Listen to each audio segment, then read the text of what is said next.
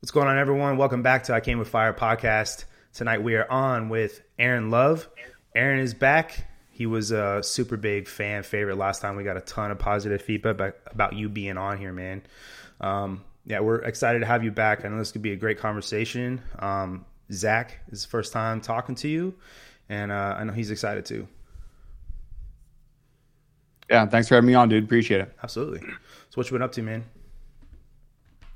Same old, same old, man. Just trying to uh trying to maintain my bearing in this world of crazy stuff that's going on and trying to dig my way down to the truth and and try to figure out what's going on and and you know how it is. Like you try to live locally and think globally and and move on with your your normal life and try to, you know, surround yourself with like-minded individuals and talk to your friends and not get too upset about things that you can't control, but I got to be honest with you, it's kind of tough in this crazy world. So it's, here we are. So, you know? Absolutely, man. Yeah and uh, it definitely I think it's no it's no no secret I've said before that uh, I live in California, and um, it's it's kind of hard to uh, get past a lot of the stuff that happens out here, and then see just how much the broader scale of the United States tends to go kind of the same way what what happens in California and some of the, the thought processes out here. So it is it is really difficult. But it's yeah. the same thing up here in New York State where I'm at. Um, I'm on the upstate New York, and I would say they're pretty down to earth, understand how things go. But uh, just like how Washington's controlled by Seattle and California is controlled by the cities, New York is controlled by New York City and its policies. So drive four hours away, and it's like your voice doesn't matter. That's true. Yeah, man. Um, so I just want to say real quick too, while we're we're on here, is uh, when when you and I talk sometimes, Aaron, you you say these two words that I really like. Uh, you like to say "we continue," and um, I think that's one of the biggest things that I take away from from talking to you and then doing episodes like this is uh, that despite all the shit going on in our country, like there's a message and there's there's ideals that we want to a emulate and b project and, and, get out there to other people. And I think there's a lot of things clouding what the United States really stands for. And so the message that you're trying to push, I think, is a really, really good one, and it's one that we want to push as well. You know, some of the other stuff that we want to talk about. Um, but it really reminds me of that quote. Um, one of the it's the same quote that Mattis put out to the troops when he left uh, his SecDef position. It's a Lincoln quote. Um, and it, your we continue makes me think of it. That quote is, uh, "Let nothing which is transpiring change, hinder, or delay your military movements or plans, but just your plans, right? So with everything going on in the world, um, you're just steadfast in those beliefs, those things that you like to talk about, and that's really what draws me to you. And I think that's really what draws a lot of the people that have listened to us and a lot of the positive comments that we got about you the last time. Those people tend to congregate towards those ideals as well. So um, expect expect more of Aaron on here because we we really enjoy that that uh, those ideals and everything, but yeah, man, I really like that. We continue. That would be a pretty sick T-shirt, honestly. It, it, it's simple. Like, here's the thing that I've found out as I've gotten a little bit older, and for whatever wisdom I think I'm gonna like pass to people. Like, again, I, I I'm not narcissistic enough to think that I know anything, but you know what? You, you have to be able to boil your things down, and, and it's a bumper sticker world, right? If I yeah. can't tell you what my ideals, what my culture, what my values, what my morals are, if I can't boil that down, like we continue as a simple truth, man. Like you can you can give me all the hate you want. I get death threats on my account. I get people that hit me up every single comment section. And if you look at my comment section, they're a dumpster fire. Yeah. And I try to do my best to, I, you know, I, I don't make any bones about it. I'm not here for discourse. Discourse hasn't worked. Turning the other cheek, you know, the constant, you know, conservative or libertarian or sort of middle of the road is like, well, let's let's just be bygones. And if you want to go do, that's why we can't.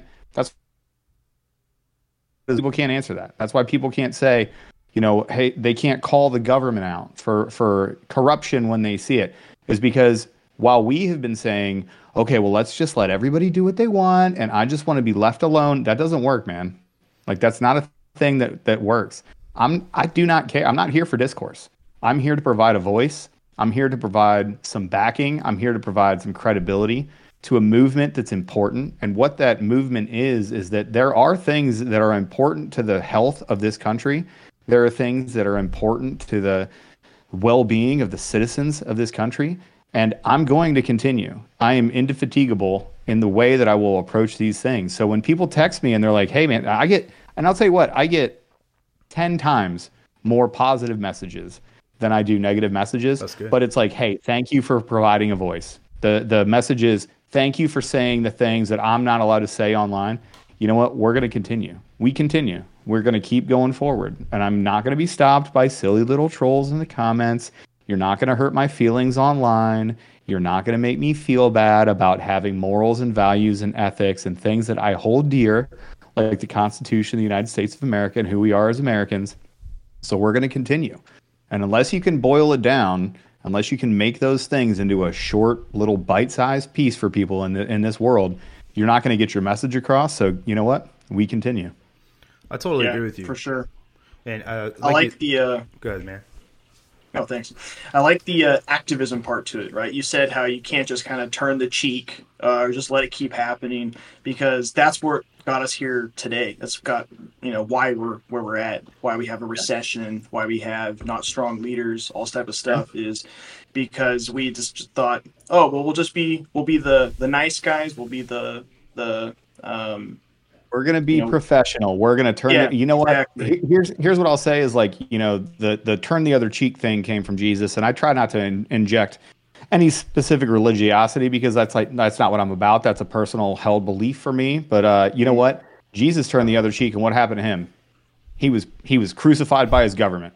Like so, that's what happened. So that's what happened to the last guy. That was a perfect example of how to be a passive individual, and that's what happened um, at least in the allegory and the story of of that thing. So, you know that that time is over. You know, there's a bunch of other conservative voices out there that you, that say, you know, cutesy time is over, and the time for live and let live, like that's over. We we've lost that game, and for a long time, we have lost ground. We, you know, the the slippery slope is a very real thing, ladies and gentlemen, and we have lost a lot of ground on the slippery slope by just being like, okay, well, fine, you know, maybe we'll let you just have this concession and then this concession and then this concession. then pretty soon you're like, wow, these rights and privileges that we were supposed to be endowed by a creator, they no longer exist, and it's because for so long people were silent. I'm okay not being silent. I enjoy conflict. I'm okay in chaos. So if that's what we need to do, then that's what we need to do. So let's start figuring out how it is that we play the game with the rules that are set out, and we go from there. I totally agree yeah, the silent majority needs to be the uh, needs to be the active majority now. Like you need to be loud and voice your concerns and uh, your expressions. I also like how you, you say a lot how a lot of people can't have more than two ideas in their head. That's completely true. A lot of people I talk with, uh, close friends and stuff, you try to have a conversation and they're just so ingrained in, uh, well, I was told this thing by the person I follow, so I just have to keep repeating it. It's like, well, have you ever had a thought the other way, like maybe from the other perspective, the other point of view? Um, I try to live that way, always think it from both ends and then come to a decision. I don't want to be an echo chamber. Absolutely, man. And I've tried to have conversations like that. We probably all have with like friends or family members, which can be dangerous ground, especially if you're family. But you know, when you Yeah. try to point out how somebody's unilaterally thinking about like one party or another or whatever, and you're just trying to point out like those are the same. Those are two wings on the same bird. I get hit with a lot of like, oh, like you know.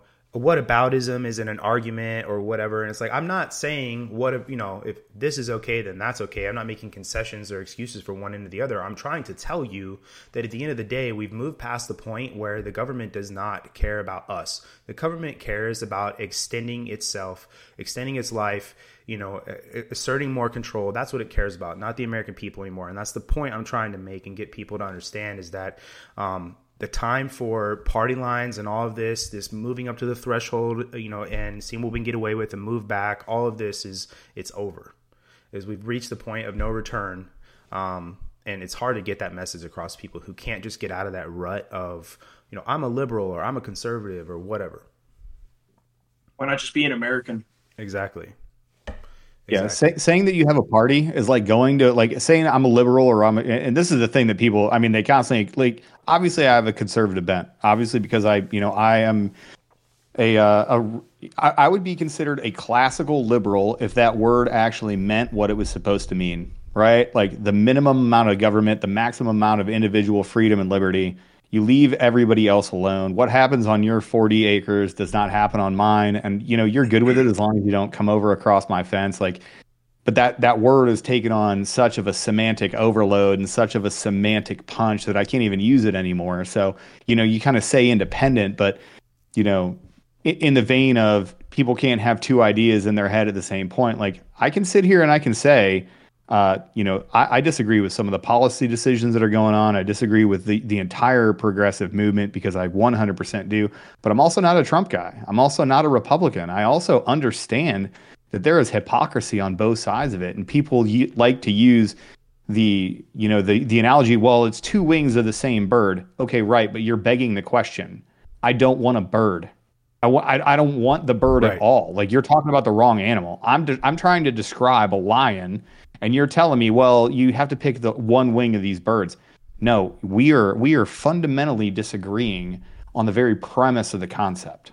That's the problem here. And and when you know, great great point when when you say uh, people can't hold two ideas in their head at the same time, and I say that all the time. Like, well, the the whataboutism thing kills me too. You know, you look at somebody and be like, oh, well, this guy just shot a guy. And then the other person goes, well, yeah, but you know a guy that shot a guy before. Yep. Like, okay, well, that may be true, but in this moment, we need to address the prescient problem, which is this guy is a murderer and we have to stop him from what he's doing. And and we don't and people, care about people that's that they never, Yeah, well, exactly. Yeah, they never go like one step deeper. Like they think like, aha, I got you. They just want to dunk on people in the internet, and you and you're like, no, that's that's not what we that's not what we're talking about. Like I get it, all politicians are corrupt, but I'm telling you, in this point, in this context, and in this time, these things that I'm talking about are important to stop, to call out, and to make sure they don't continue happening, or else we're going to repeat this process again. And people can't get past that because of their party alliances and their preconceived biases and a whole lot of other things. And it's frustrating, but you just have to rise above that. And, you just have to just, and, and that's again, I, I'll, I'll bring it back. Like, I get it. I get these conversations but we continue. We're going to move forward because we have a goal. I'm not just here to be mad on the internet. I'm not here to argue with dorks that have no followers and no posts and they just want to pop up and say mean things. That's not the point. We continue. We're going to make sure that America, this American experiment, continues into the future. And we got some problems and we got to talk about them. Exactly. And a lot of what you're talking about is people expecting the government to fix problems when they say, you know, what what about this? What about that? You know, like you got to we have to get to the point where we are fixing things on our own and not expect, you know, big daddy government to step in and say, "Here's what's going on" because it's exactly what they're trying to do and they are infringing completely on a lot of what makes us Americans and the ideals that we've we've upheld for centuries, you know. So name, mean, name one good thing that the government does.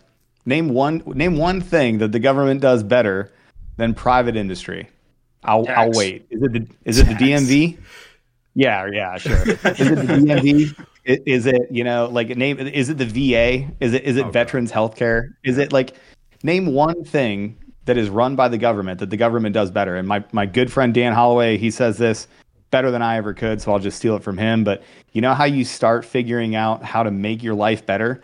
You find out what the government does, you find out a way on your own little tribe to do to do that better, and then you box the government out. If you look, the worst states' performance right now across the nation, and people use this metric all the time to be like, "Oh, look at the red states. If we if we had a national divorce, the red states would die on the vine." The red states uh, do the worst as far as like poverty, as far as education, whatever.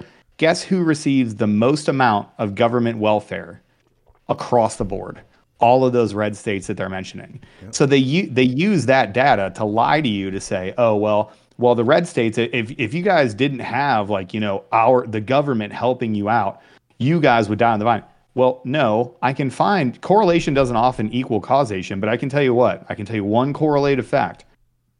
The places that the government gives the most help to are doing the worst right now. And that's a true thing. Like Missouri, Arkansas, uh, Louisiana, a lot of these, you know, south, you know, southeastern states and southern states, they receive the most federal aid and they're doing the worst, and that's for a reason. There's there's a line to draw in there, and people mess that up all the time. So by, by design. Yeah, it's like it's, what it's like what Reagan said. I'm here from the government, and I'm here to help. The most terrifying words. The, the, the nine most terrifying words yep. that anybody has ever said. Hi, I'm here from the government, and I'm here to help. Absolutely Exactly. not. Yeah. Yeah. You know, meanwhile, the United States is having its own existential crisis, right? But there are a lot of other threats on the exterior. And when you got weakness within, it definitely brings uh, the wolves from without. You know what I mean? Um, so I know that uh, there's a lot of things going on around the world that are threatening a American way of life. Um, the hegemony the United States has enjoyed for a long time, and the the biggest threat to that, in my opinion, uh, nationally, would be the, the Chinese. And I know that uh, Zach, Aaron, you guys have some of the same similar opinions, man. So they're on this 2049 plan timeline right now, um, doing a lot of work with the Belt and Road Initiative, doing a lot of work with BRICS. Seen uh, just the other day, 19 other countries are looking to sign up. Um, and a lot of these countries are pretty close to the United States geographically. And there are places like Mexico with things like lithium mines that we would really, you know, like to tap into and should be working on doing, but we're not. So, um, I don't know, man. What do you guys think? You want to hit it off, Aaron, or do you want me to jump in? Yeah, It's a big bite. I have a lot of strong feelings on this. I, I, I want to start by saying, like, everybody's worried about the dollar collapsing and everybody's worried about getting off the dollar. Like, hey, I, I got it. Uh, 90%, 97% right now of the world reserves are still held in dollars. So when we start talking about changing over to the yuan, like, yeah, like it's concerning that Saudi Arabia wants to get off the petrodollar and they want to start trading in yuan. And it's concerning that BRICS is happening, whatever. But when you actually, like, if you, there was a bar graph for how much I should care about this, and it was equal to the bar graph of what this actually means to the US dollar on the world stage, they would both be about this, right? But that's not what to be that's not what we're concerned about here. The the concern is that China has a 100-year plan that they've been at, enacting for the last 20 years ish since the Great Leap Forward. The concern is that China has been manufacturing and essentially producing their own influence on the world stage at America's behest since really the end of the Cold War. Because they've been doing this hide and watch game, and we can we're going to talk about the Chinese economy, and I won't steal my own thunder there, and we'll talk about you know how strong the Chinese economy actually is and, and whatnot. But really, what China's been doing is they've been playing this hide and watch game, and they've just let like there's a a political truism that says if your opponent is making mistakes, let them and stay out of their way, and that's what they've been doing right? As we expend, extend ourselves in this war, like we just got out of a three theater war in Iraq, Afghanistan, and other places that we called the GWOT for 20 years. China wasn't engaged in that. China wasn't spending money on that. Like there were no. I, I've deployed a couple times. Have have I ever seen a Chinese section of a military base where like, oh, the coalition is helping to fight terrorism? No, because they don't care. They don't care because that's not in their hundred year plan, and they've stuck to it. Xi Jinping, they disarmed their population. Number one, they had the Great Leap Forward. Number two, they had their third or fourth industrial revolution where they started stealing intellectual property and they shored up their internal processes. And from there, really what they did is they they wanted to solidify themselves on the world stage, and they haven't wavered from that.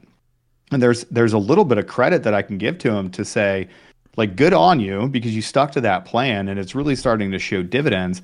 All of this stuff to say China has started to move themselves into a position of power, and those things are starting to reap benefits. And you're starting to see it even in the MSM. So there was always like these underpinnings or these rumblings of, you know, the Chinese. I, I've been to deployed locations where I live less than 1.5 kilometers away from a large Chinese installation. Uh, Yep. I've I've been places where you know they're doing things and providing infrastructure and the One Belt One Road initiative and the MCF, which is the military civilian um, fusion essentially of China, where they blend all of these things together. It's not like here. It's not like you have a military and a civilian population, and those two things are completely disassociated. A long time ago, China started blending these two things together, both for industry, for funding, for personnel, for the larger overall CCP initiatives. And now we're starting to see those things come to fruition. So when we start talking about things like brokering peace between Saudi Arabia and Iran, when we start talking about their involvement in BRICS, when we start talking about their continuation of One Belt, One Road and how many places that they have inroad, those are all really just little ticks in the marker of where they're going with that 100 year marathon thing. The issue here is that we have shrunk so much on the world stage that we have been unable to stop that growth. The growth has been exponential because we haven't been there to exert American force and might in those regions. And without deter like deterrence only works if you have consequence, whether it be diplomatic, informational, military, economic, any one of those DIMEFIL principles, right? Unless you can exert a, a cost on your enemy for doing so, whether kinetic or non non kinetic, they don't care. And that's why we see spy balloons across America. That's why we see huge uh, military exercises in the Straits of Taiwan, because there is no deterrence. There is no what if, there's no consequence right now. And that's the worrisome thing about China right now, like globally. Like, you know, we can talk about how to compete with them economically. We can talk about you know how to how to get ahead of their you know IP stealing and IP theft and how it is that we compete with them technologically. Like we we can talk about all those things. Those those are easy. But the number one thing right now is that we have allowed China a long enough leash to start doing some things uh, and be emboldened by their progress. And you know, if objectively speaking, I look at it, they're doing a pretty good job. And I agree with 100% of what you just said. And the other the other way that I think that the Chinese are doing a really good job because warfare in the future, right, and now the current the current times is is a lot different. If you expected it to look the way it did, you know, even 30 years ago, at the end of the Cold War, you'll be mistaken. And with the way the internet has has completely changed the face of the world, one of the ways that the Chinese really really leverage their power is in that information war. And they're very good about mm-hmm. projecting an image. And I think that with how palpable that energy is that they put out there and how easily people's minds are swayed based on what they look and see in front of them that's another way and that's another front. And when you need people to believe in your message and then you know you're pushing a message that's anti-american you know pretending like you know you're not having a genocide going on in your country all these other things you know and and they lead in so many other ways technologically right and we can have a conversation about that too but the information war the propaganda all of that it's not new but it's different now and it is extremely more um, insidious than it was and has been in the past because it's so much more readily available. It's so easy to manipulate things now. Um, you know so that's a front too that I think people tend to discount or not think of right away, but it really makes a difference. Hundred percent, yeah. a difference. Yeah, you're both. It's, you're it's both unrestricted right. warfare. Exactly. Yeah, unrestricted warfare. What's the uh, um, the thing you said, Aaron, you're talking about how like while your enemy's making mistakes, don't like tell them about it, just let them do it. Um, that's exactly what China did. Like you were you you touched on a little bit with the global war on terror. China didn't participate in it at all. They kind of just let us do our own thing. And while they were doing that, China was in its own way kind of being like the U.S. after World War II. After World War II, the U.S. was like, "Hey, we have we're this huge powerhouse now." Because um, pre World War II, we were pretty small, weren't really doing a lot of stuff. We were almost like our Coming own little hermit kingdom. Yeah, coming out of a depression. So we started fostering a whole bunch of relationships, kind of being nice to everyone. That's where we kind of did the big push into the Middle East with like all like their kings and their rulers and stuff for like oil and all that stuff. Um, while we were dealing with global war on terror, that's when uh, China was like, "All right, this is our time to grow," without really anyone noticing. And one thing that I think uh, was a benefit of COVID is it kind of showed the whole world how far China actually was. I do believe that if COVID never happened and didn't shut down all these countries and supply chains, the the world wouldn't have realized how much influence and um, economic power China would have had around the world on infrastructure and everything. I think uh, if COVID didn't happen, China would still continue to be doing what it's doing, and it wouldn't really be that big of a conversation today. Um, so COVID released to the world, hey, China's kind of got their fingers in everything. You got to look at them and kind of figure out what's going on. Yeah, I don't disagree. And you, again, the the big problem here, and you can look if people disagree with the. Oh well, China, you know, whatever. Who who were the first people that negotiated with the Taliban once the Taliban took control of Afghanistan? Like the China. Before we even left.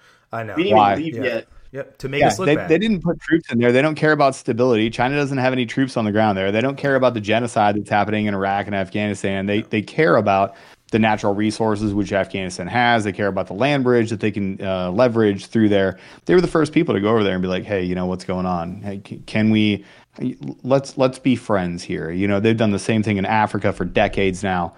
Um, yep, you know, their their their influence on the world stage has become more and more prevalent, and at least more and more public.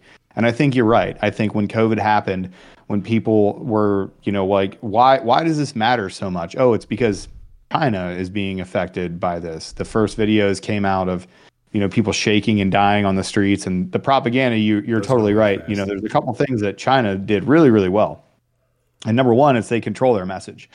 When you mm-hmm. don't have a free and open internet, when you don't have First Amendment rights, when you have an authoritarian state, a communist state, truly that can stop a message from getting out, well, you know what else they can do? Any message that gets out, eh, they can craft it. And that goes from economically to politically to, you know, the civilians. You don't have free internet in China. You can't Google. There's no Google. You know, I can't I think their Google is called Baidu. Like you or Baidu. There is no Google. They can the CCP controls the internet that you search. Like you get the search function that they want. When you can control that message, we don't, and that's a great thing, right? Like the First Amendment's awesome, and you can Google whatever you want. You can, if you if you do it right, you can you can search and find the right answers. However, that also plays against us, is because the message that gets out there's a million different viewpoints and a million different expositions where China doesn't have that, and they're able to shape world and geopolitical opinion because their messaging is so clean. Now they do that through completely skullduggerous memes uh, you know, like the skullduggery that goes on in China is ridiculous. The fact that the Uyghurs right now, it's the largest genocide that's ever happened in modern man. You know, after the Holocaust and after uh, you, really the Great Reset forward, uh, you know, the Uyghur Holocaust that's going on right now, like it's the Armenian genocide is really the only thing that even rivals the amount of human death and torture that's gone on in modern history, and it's still ongoing. You know, other than maybe the cobalt mines and the children uh, that are working in Africa right now in order to get lithium batteries for the electric cars that we're supposed to go to. Other than that, really, the Uyghur genocide going on in China is crazy, and no one hears about it. You know why? Because China keeps a lid on it. what's frustrating about it is the whole point of the UN was to destroy, like, to not allow genocide, to not allow the craziness sure. of World War II to happen again. But who's mm-hmm. a main seat on that? Who also right. technically won World War II? China. So whenever it does get brought up, they have full veto power, and then the rest of the world just goes, okay, and then they look away. It'll come back up in about a year, and then they'll go veto, and then okay, and then they'll just keep doing that over and over again. Well, and you look too, and you know, we don't want to connect too many dots here because we're going to be on this podcast for five hours. But like when you start talking about like who was who was the lead voice early in COVID that was telling us what we were supposed to do? The World Health Organization. Yep. Who runs the World the World who runs the who? China. So you're you're telling me it was essentially like we're like, hey, this thing came for sure out of. By the way, you would get canceled. Like, congratulations, Gresh. Your podcast would get canceled, and you would get kicked out of the military if I dared three years ago to say that COVID came from a lab in Wuhan, China. That's true. But now we can openly say that because it's a true fact. That's what happened. Yep. Now, yep. like who engineered it and was it released on purpose? Like those are some other things that we need to talk about. And who funded it and the NIH and yada yada. Those are some other things that we're going to have to go deep on. However, that's a true fact now. It is. And the people that investigated the Wuhan lab and told us that was a complete and total inanity. They they were just like, nope, that's not a thing the the it's just coincidence. COVID, the COVID came from a guy eating a bat in a wet market. Who was that? It was the it was the WHO. Yep, exactly. The, the Is fact, that not does that not does that not raise anybody's eyebrows? and fact, now, like, yeah, uh, the fact that there is a lab in Wuhan to study the novel coronavirus, right? And then Wuhan we just so happen to have a pandemic. Virology. Yeah, and and there is here here's the thing too is and people forget but there I alluded to it earlier there is no such thing as personal or entrepreneurial property in China. The CCP exactly. owns every single thing. In order to be a business in China, you have to have a committee from the CCP that sits on your board. Also, that money cannot leave the the Chinese uh, economy. So McDonald's can operate in China But that money goes into a bank that's managed by the CCP, and then that money cannot leave the CCP to say go back into American interests or whatever. It can only be reinvested back into Chinese businesses. The WHO is an arm of the CCP. Therefore, ipso facto, everything is an arm of the CCP inside mm-hmm. of China. So we had an entity that owned the WHO, right? So CCP owns WHO. The WHO was investigating the Wuhan Institute of Virology. Wuhan Institute of Virology was like, nah, we didn't do it. And then the WHO was like, I don't think they did it. And China was like, we didn't have a part in it. And everybody just took that as fact. Yep. And then we locked down for two weeks to flatten the curve. And three weeks later, oddly enough, it continued. Yep. And now, three years later, here we are. You know, you, earlier you were talking about how like the the openness of our internet and all this stuff is is kind of a disadvantage to us in some ways, while it's also a positive thing. Um, the way that the the Chinese government uses that that civil and military fusion for um, you know taking all the tech information and all that stuff it's it's a hundred percent an advantage that they have against what we have you know and um, I'm not saying that, or nor advocating that the, the U.S. government should just you know steal a bunch of IP from all these private industries, but mm. it was 100% an advantage that they enjoy because of that, and it, they are able to leverage the greatness of the minds that there there are in China because there are, you know what I mean, and use it to their favor, and it's just it's one of these things where it's like a double edged sword for us to have an open and free society, which is the best way it should be, right, and then a country like China has this super authoritarian way of doing business and they have you know they're just basically stealing things from from their own citizens well it's not even I something just... they do it's not even something they do just to their own people they do it to the countries that they mm-hmm. partner okay. with as well yeah. like the whole uh I think it was in the early 2000s the African Union wanted to like make their own like building where they could all come to and mm. like talk together kind of like the UN but just for Africa and in, in a sense and China was like we'll build that for you no problem we'll put you on a 100 year loan and you as an entire continent can just pay it off over time and that'd be great so they built this whole thing and it was a couple years later this IT guy was like in the server room and he was like wow like every week on like midnight on a certain day, a lot of data gets transferred out of this very classified, very tight knit server room to some random place over in China. Why does that happen? So he started looking more into it, and then China was like, "Oh, whoops, we didn't mean to leave that open." And it's Oops. like, "Well, why'd you, why'd you put that Our there bad. in the first place?" And what was funny is China was like, uh, we'll, we'll go back there and fix it for you, no problem. And the African Union's like, now we got it. We'll, we'll, fix it ourselves. And then they scrubbed the whole building. They found microphones everywhere. Like China right. was just using yeah. that to Dude, spy on Africa as a whole. It just makes me yeah. think of Mark Zuckerberg thinking it's a great idea to let a Chinese company run a cable under the Pacific Ocean and link it to San Francisco and just be like, yeah, this is fine. This is totally okay. There'll be a back door in there somewhere. Oh, dude, several there for a couple years.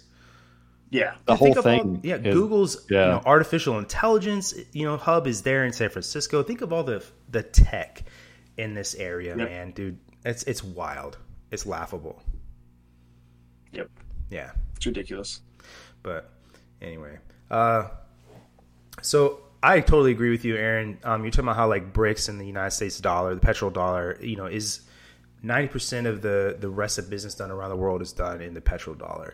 Um, and I agree with you that these are kind of just steps in the direction of dethroning the United States. They're not necessarily that um, those tones on the clock, you know, you know that saying, you know, bringing forth the end of the United States or, or its control. There's, there's, still time to to take action to do things.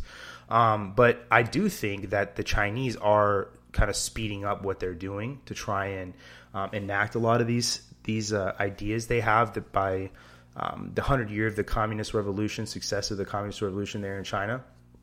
Um, Taiwan, uh, and to me is is kind of a not necessarily just a point of conflict, but it's it's a symbol for a lot of things that the Chinese um, want to do. And I think that if if we went to blows over China, or excuse me, over Taiwan, that even just the fact that we're entering into that conflict with them and entering into this space now like we're at where we're, we're all these shows of force it, it does a lot for the chinese without them having to actually do anything other than you know just be loud. You know what i mean? So sure. So first of all china's emboldened. Um, 2022 mainland china's overall population fell to about 1.4 like 1.8 billion. Uh, that was down 1.4 uh, billion a year earlier. So it, it fell essentially by like about 850,000 people.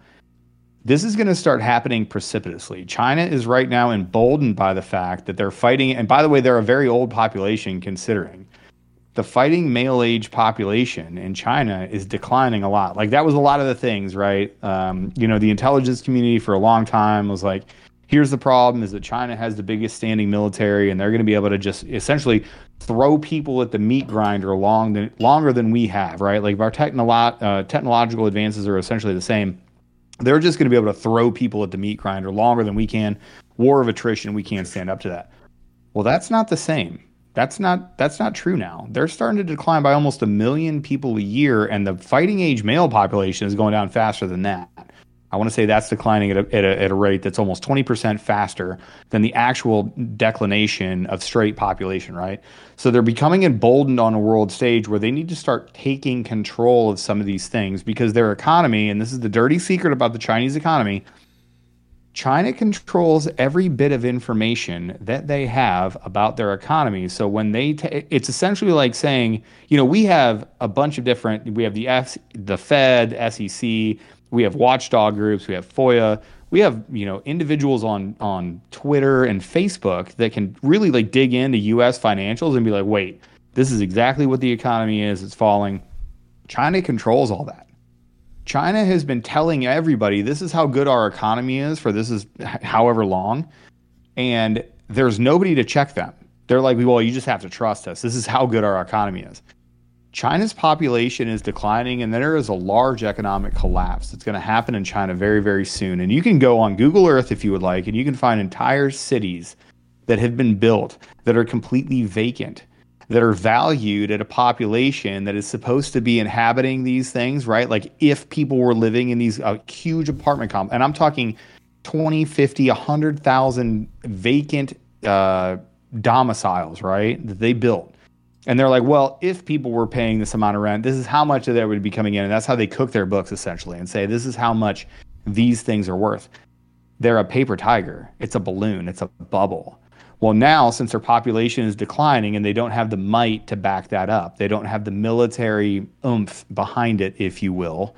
Now things are starting to, and you, you see them starting to get more and more emboldened on the world stage. And you see it's it's actually a good sign, but it's also terrifying it's the first time in the last five years that they've accelerated a single point on that 2045 plan and on the 100 year marathon thing. The first time that they've accelerated a single point happened within the last five years, and they've done it three times so far.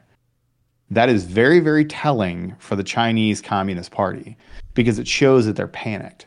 The number one thing that you can always bet on the Chinese Communist Party for doing is doing the hide and wait. Like, let's just see how this plays out. We're just going to sit. To see them act on a global scale like they are now, and to see those other correlative factors sort of line up, and you're like, wait a second, your economy isn't that good. You were crushed by COVID way more than we were. The Chinese economy was crushed way more. They've just lied about they it, right? So Remember the early days of COVID where they were like, "Oh yeah, we have zero cases of COVID," and you're like, "Oh word." You have people packed into high rises, mm-hmm. and it seemed like from these satellite photos that you have hundreds of thousands of people dead. They're like, no, no, no, we got like 40 cases of COVID. And you're like, that doesn't sound right. Well, they did the same thing with their economy, and now they're doing the same thing with their population decline. And it's really started to spook them on the world stage. So, this would be a time if we had a competent administration that was ready to do a move like and now's the time you ratchet up the tariffs. Now is the time that you ratchet up the trade impacts. Now's the time you ratchet up some of these military exercises like that, just happened. Um, I think it was, you know, it was one of the PEXs. I can't remember off the top of my head. I'd have to look. Brandon, you sent it to me earlier, but you know, the time to ratchet up some of these military exercises and be like, hey, China, respectfully, fuck around and find out. We know you guys are on the brink and we're going to start putting the pressure on. But people are unwilling to do so. Here's exactly, man. You you talk about deterrence, and you you said this on the last podcast too. Um, deterrence is is backed up by strength, and when you have you know the the speak softly but carry a big stick mentality, right? Um, projecting American power, holding these exercises, you know, speaking and and acting strong on the world stage. These are all things that need to happen and you highlighted a lot of a lot of things um, when you were talking. But a obviously just how great the the Chinese propaganda machine is to get all these people around the world thinking um, the way they do about the Chinese. But have you heard about the China uh, China's um, forest to farmland policy? No, hit me with it. Let's go. So the forest to farmland thing is where they're essentially just leveling all of this forest to to make into farmland eventually trying to basically recover from the you know the, or the fact that they are going to need food to feed this population. Um, and there's been a few people recently um, from China who have somehow made uh, videos and, and, gotten it around the world about the deforestation that's going on there just to turn it into farmland, kind of signaling potentially a food shortage. Um, but mm-hmm. to me, that's just another indicator, like you said, just how feeble their economy really is. And again, how well they project their strength when they're not strong in that way. You know what I mean? Um, you know, having a policy of needing to to turn all of, all these natural resources into just farmland, you know, says a lot to me. And and it's it's just another thing in that in a notch in that belt, so to speak. Yeah. Right. So, uh, and then the other part of that is there, there's actually another part of that program where they're trying to also return uh, farmland to forest. So it's uh, returning forest to farmland and farmland to forest. And it's the largest and most successful payment for ecosystem services program in the country. So at the same time, they're playing into the West's like need for ecosystem development and green push. Meanwhile, while also being the world's second largest polluter yep. of all, all greenhouse gases in the history of the world, and they're only behind India. And the only reason India is ahead of them is because the India's population is remarkably larger and increasing year by year, as opposed to China, which is declining really now by 850,000 per year. Yep um, it, it's just another thing that they're doing, man. Like again, the the Chinese will tell you that you know th- they've done a good job in infiltrating sort of the uh, especially the elite uh, rung of where we are. You know, it's it's very telling when you know Akron native himself. I'm an Akron guy, and Akron native. You know, LeBron James will speak out about systemic racism as he sees it, but he won't speak out against the Uyghur genocide that's going on uh, with the company that makes his shoes. When the NBA won't speak out against China, you know why? You, who's the number one uh, contributor to NBA in the private sector? China. Yep. And and people try to parse it out, and they're like, well, Chinese businesses are. It's not China. You you have to understand something. China business me, is something China.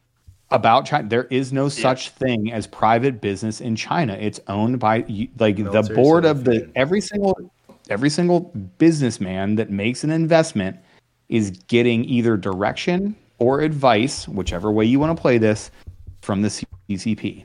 And if you're a business in China, you have someone on your board from the CCP that directs some portion of it. And then those funds are subject to Chinese actual redistribution. They can just take your money and say, hey, you're doing really well we're going to give it to this place or we're going to give it to this place. And they package it up as free market and it's a lie. If you want to learn way more about this, go to the book Stealth War. It was published, I think, in 2019, 2020. It's as true today as it was written, and it's more prophetic than it is uh, correct, which is a, a large statement because it's very correct and it's even more prophetic. Yeah. China's definitely doing the big smoke and mirrors. Um, they like, like you were saying, Gresham. They uh, tear down this forest to make farm, and then couple years later, they go, okay, that farm needs to be forest again, so they turn it into forest. But all it's there for is just to show the world, look, we look at all the stuff we're doing. We're building all these farms, and then you look a little bit later, well, where'd the farms go? Oh, well, we're doing forests now, and then, well, where'd the forests go? Oh, we're building farms now. Come invest in our country so we can stab you in the back later, please. It'd be great. Um, mean, meanwhile, I want to say they have the biggest land ownership and the least amount of land usership on the face of the planet. So China in itself is the biggest country that there is, but mm-hmm. they pack everybody into the smallest proportional yeah. amount of of where actually yeah. people live. China, as yeah. we know it, is essentially the coast. You know what I mean? That part of you know all of Western China is extremely rural. But um, I'm curious, man, to to know your thoughts, Aaron, on um, essentially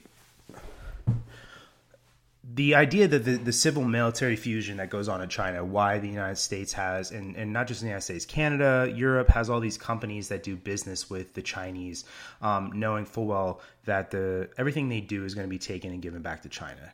Um, but at the same time, the U.S. government does a hell of a job pushing away our own private sector through bureaucratic methods and just some of the other um, hurdles that they put up. Um, what do you think the United States needs to do better as far as that goes to get and leverage a lot of the brilliant minds that we have here in the United States and people that want to come to the United States to kind of, uh, let's be honest, even the playing field when it comes to a lot of the technological advances and advantages that the Chinese enjoy over us right now? Okay, so point one, the only reason that um, you know American businesses like because we are free market capitalism so they're duped into thinking that China has a free market capitalist society and they don't. They are really unaware of how it is that China is going to go about brokering these deals. But the number three issue here, and it's the biggest one, is because of the profit margins. Because China is able to direct a lot of those funds towards these American businesses, they're like, dude, these profit margins are too good to turn down. And they're like, well, you're to have to keep your profits inside of here. And they were like, well, that's fine. But if I'm making five billion, five billion is five billion. I'm to get paid. And then I'm to be able to like make more businesses inside of China. They don't realize until they've got the hook that that that those funds are never leaving China, and China is going to control what they do with those profits unless it's inside of a very narrow range. So, number one, what we have to do is better education with American businesses when we're dealing abroad.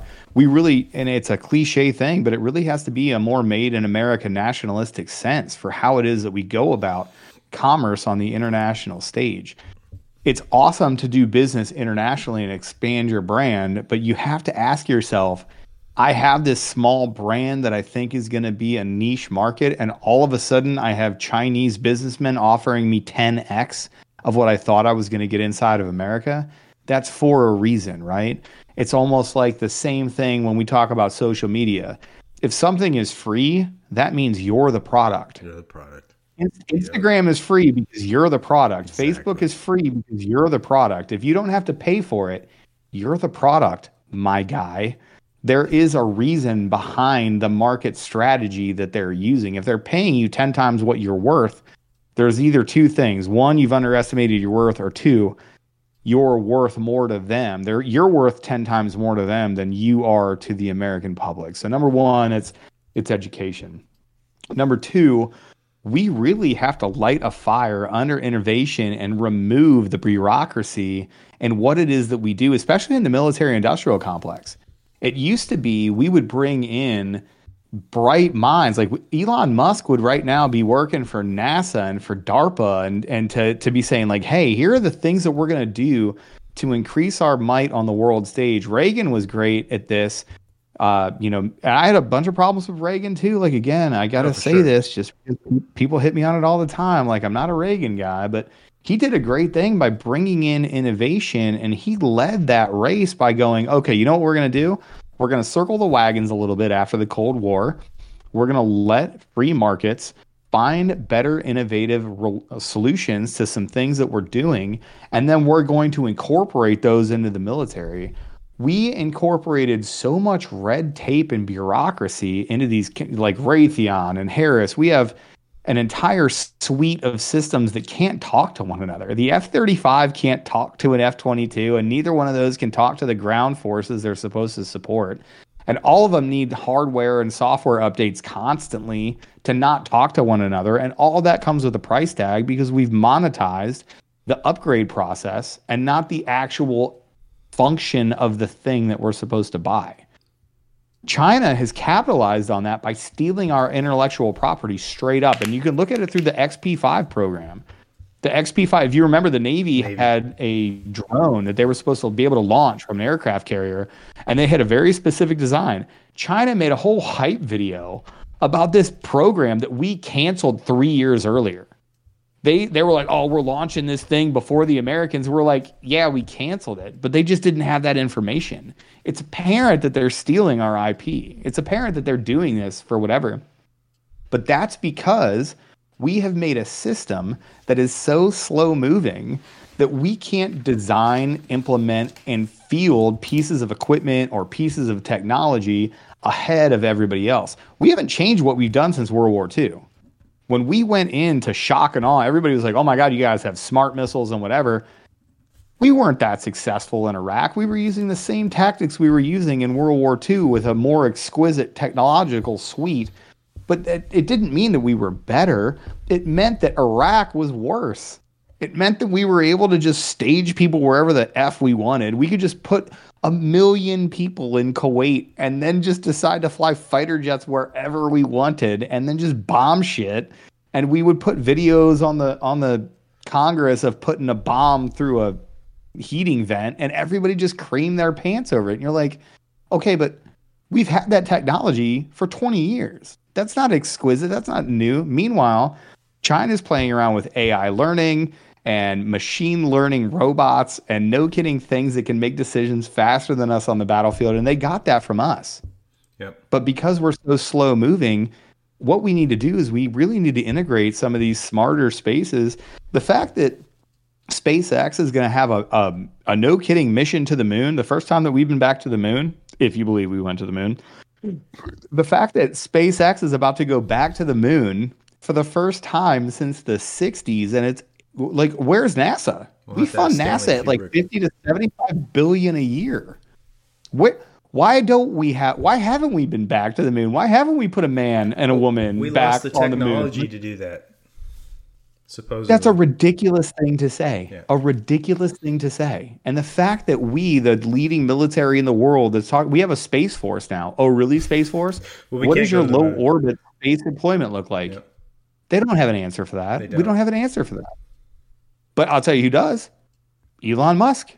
If we believe all these things are true, Elon Musk has low orbit space because he could he took a rocket off and landed that rocket for the first time back to the place that it launched. Yep. And and then Amazon is competing with SpaceX to do the same thing. That's ridiculous. You should have them work. Thank you. You should have them working with the same folks that the military is working with, and we should be enhancing military capabilities in order to gain a technological advantage against our pacing challenge, China, and our acute threat, Russia. Yep. You want to talk? Oh, well, I don't know how we're going to beat these hypersonic missiles. Well, if you had a space station that was actually floating even faster than the hypersonic missiles, you could easily target them with, say, a laser that you can mount from a ship that we already have, and then you could blow that hypersonic missile up. Dude, I, am so that would glad. be pretty simple, right? Yep aside from the fact yeah. that the Kinzhal is not an actual hypersonic missile in the modern sense, okay, I'm so glad you brought up Russia because it, it, it begs to talk about Ukraine right now, okay? So you're talking about all of the, these these archaic ways the United States military projects power and moves around the world. It's a lot of the same ways we were doing it 70 years ago.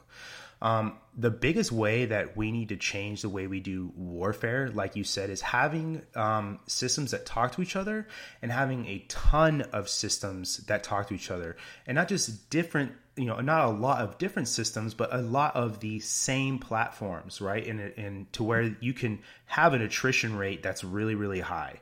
And I think Ukraine has done a really really good job of showing that with the way drones have been have been implemented into into warfare.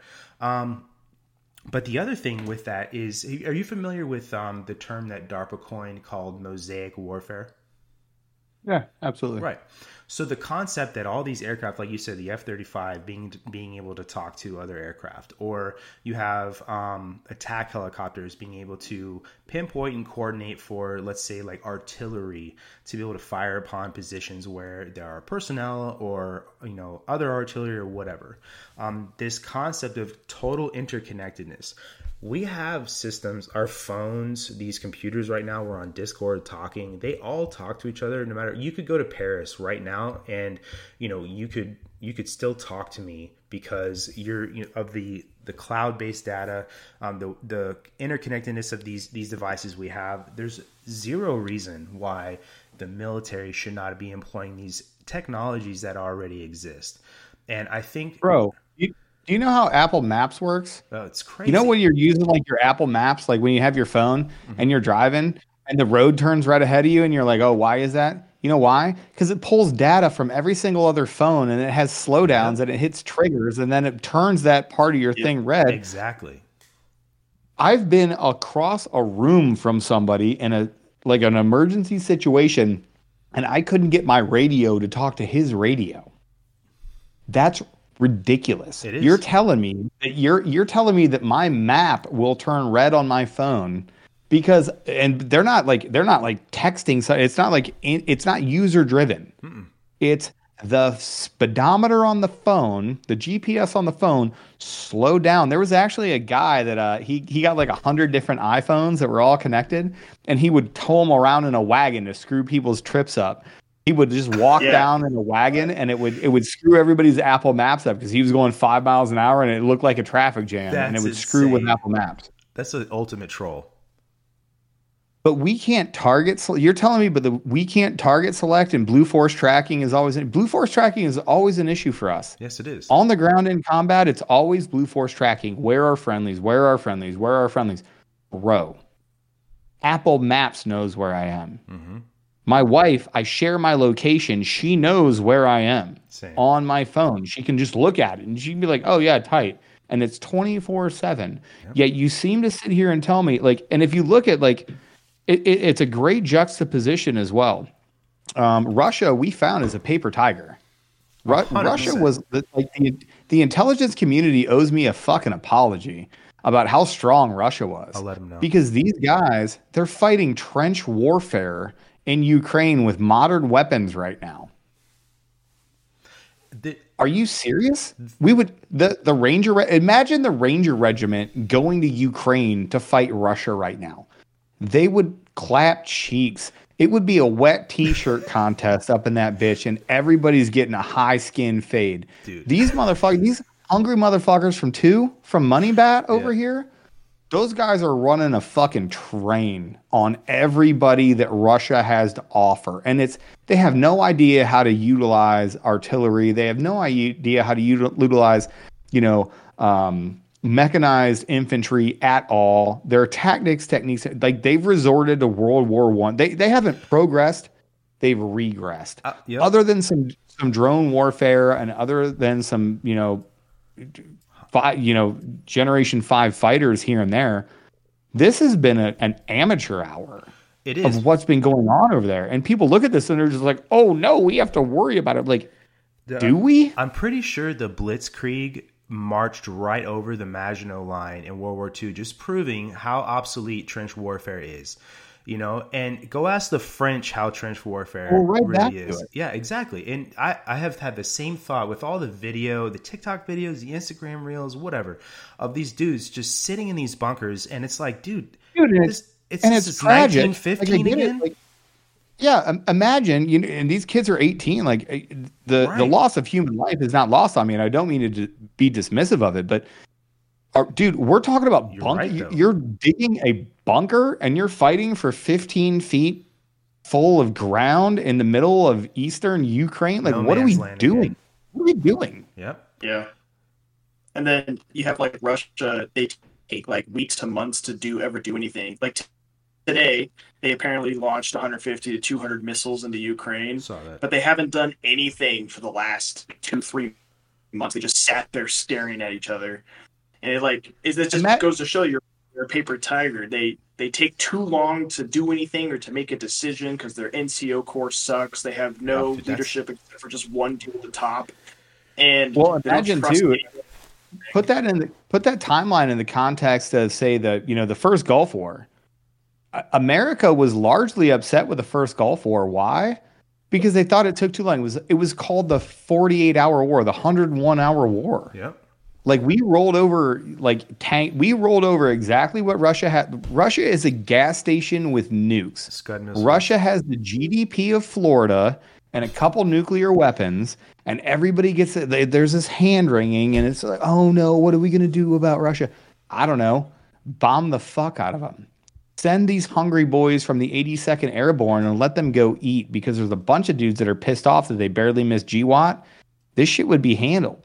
I, like I don't I don't know what to tell you as far as like military tactics, techniques, and procedures are concerned it's really not that hard of a problem. It's a pretty well defined area. But it just goes to I'm- show if we if we back it back out to what we were originally talking about, the threat that China and Russia present on the world stage aren't the tactical problems. No. The threat that China and Russia present on the tactical stage are how does it actually damage our ability to cause consequence and therefore have deterrence? And because we've acted so weakly in these environments, funding to $110 billion and some advisors on the ground, only to have this protracted war play out over a year and a half now, that doesn't do anything for our deterrence.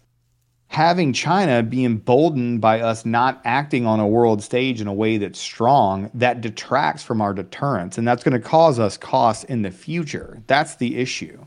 And people people miss this all the time. They're like well you know we're degrading russia day by day and we would spend more than 110 billion dollars by going to war with russia. Well like, okay yeah but have two thoughts in your head at the same time right? And that's where we started. Okay yeah you're right we are degrading russia and they are at about 45% of their military might right now thanks to what ukraine has done with our help but if we did nothing but had deterrence. I'm sorry, can you tell me what Russia did on Trump's watch? Nothing. Nothing. Oh yeah, it was it was nothing. It was nothing. Because he would go to dinner with a world leader and then he would kill a guy and he would go eat chocolate cake and he'd say, "Hey, if you do that to me, I'm going to fucking kill you too." That's what deterrence looks like. And again, I'm not a Trump guy.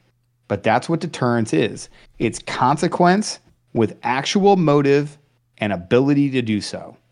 It's if you fuck with me, I'm going to kill you and I can do it and I can prove it. And then people are like, all right, cool. And then you're able to exact other consequences that are less kinetic. For example, when you have very high tariffs on China, P- Trump got bashed when he wanted to put tariffs on China. Guess Yeah, what? Those apparently things, racist. they yeah they, it was it was xenophobic and it was racist and guess mm-hmm. what it worked It worked. it worked hand over fist it worked and if we did that consistently we would be in a much better geopolitical position because we would have leverage. But at this point we don't. And china is now emboldened because again they're losing their population and they're ready to, to step up on the world stage. And here we are. Now, touch back on Russia just a little bit, just to get your opinion, Aaron and Zach. Uh, what would you say to the people that that that say that the Russians are almost turning the tide now uh, there in Ukraine because they're taking over, um, you know, power plants and, and natural resource locations? You know, do you think there's any sort of credence to that, or do you think that that's that again, you know, the the talk? zach i'll let you go first bud I think it's just talk, to be honest. I think it's just we've we've already been shown that Russia's just a paper tiger, like Aaron said. Um, they can win small battles here and there. They can take over a factory, but will they hold it? No. Will it mean anything? Thank you. Thank you, it- exact, Zach. Exactly. I Yeah. hate to interrupt you, but I'd love to hear myself talk. But that's exactly what I was going to say. Is you can take over whatever you want. You only Yeah. own it as long as you hold it, and they've shown that they can't hold anything. They don't have forces to put forward. They're not going to occupy. This is not going to be an occupation. And God forbid, Nope. like I got to be honest, Russia. Hey, any anybody from Russia, if you're listening to this podcast, let me tell you, coin Nobody's won a coin war in the history of the world. If you think that you're going to occupy Ukraine in a U- in an insurgency, I have some bad news for you, and it's only because I spent 20 years in GWOT. And for anybody listening that doesn't know what the against- term coin means, it means counterinsurgency. We're not going to give you a history lesson. You can go look it up. Yeah, they're especially not going to win in, against you. Like they're not going to win the minds or the hearts of the Ukrainians, who, No. at their core and at their like the very center of their entire existence, all Ukrainians believe they are Russia. Like they are the original Russia. The Russian Federation can't take that from them. That's where they came from. Is Ukraine, and Ukraine will fight them tooth and nail. Point right at the kulaks who were massacred and left to starve under Stalin. You know what I mean? They remember. Yeah, so I Yeah, yeah, and I I can't I I can't agree with you more, Zach. Like you just absolutely crushed it. But yeah, Russia's not going to ro- roll in there and okay, great. So for a second that you you hold Chernobyl, for a little while you hold these power plants, for a while you hold these things. You don't have the logistical backing, and your country can't actually logistically or financially support you in these endeavors. You simply don't have it. So you're either going to extend yourself to a point, and Putin's not stupid. He's, you know, he is who he is on the world stage, um, and he's also dying, which is a fun thing. But nobody wants to report on that. But scary. no, he's dead. He's he's dying. They're looking for his replacement right now, and they're keeping a, a hold on that as they possibly, you know, as, as much as they possibly can. But you know, they're they're not going to be able to hold these positions. They're not going to be able to hold Ukraine. They're not going to absorb Ukraine. The world isn't going to stand for it. And at this point, they're so weak, and they've lost so many people. It really wouldn't be that hard to absolutely cripple them if, say, the world had the tolerance for it. If you get somebody that's more hawkish on warfare in in the next election i don't know who that's going to be.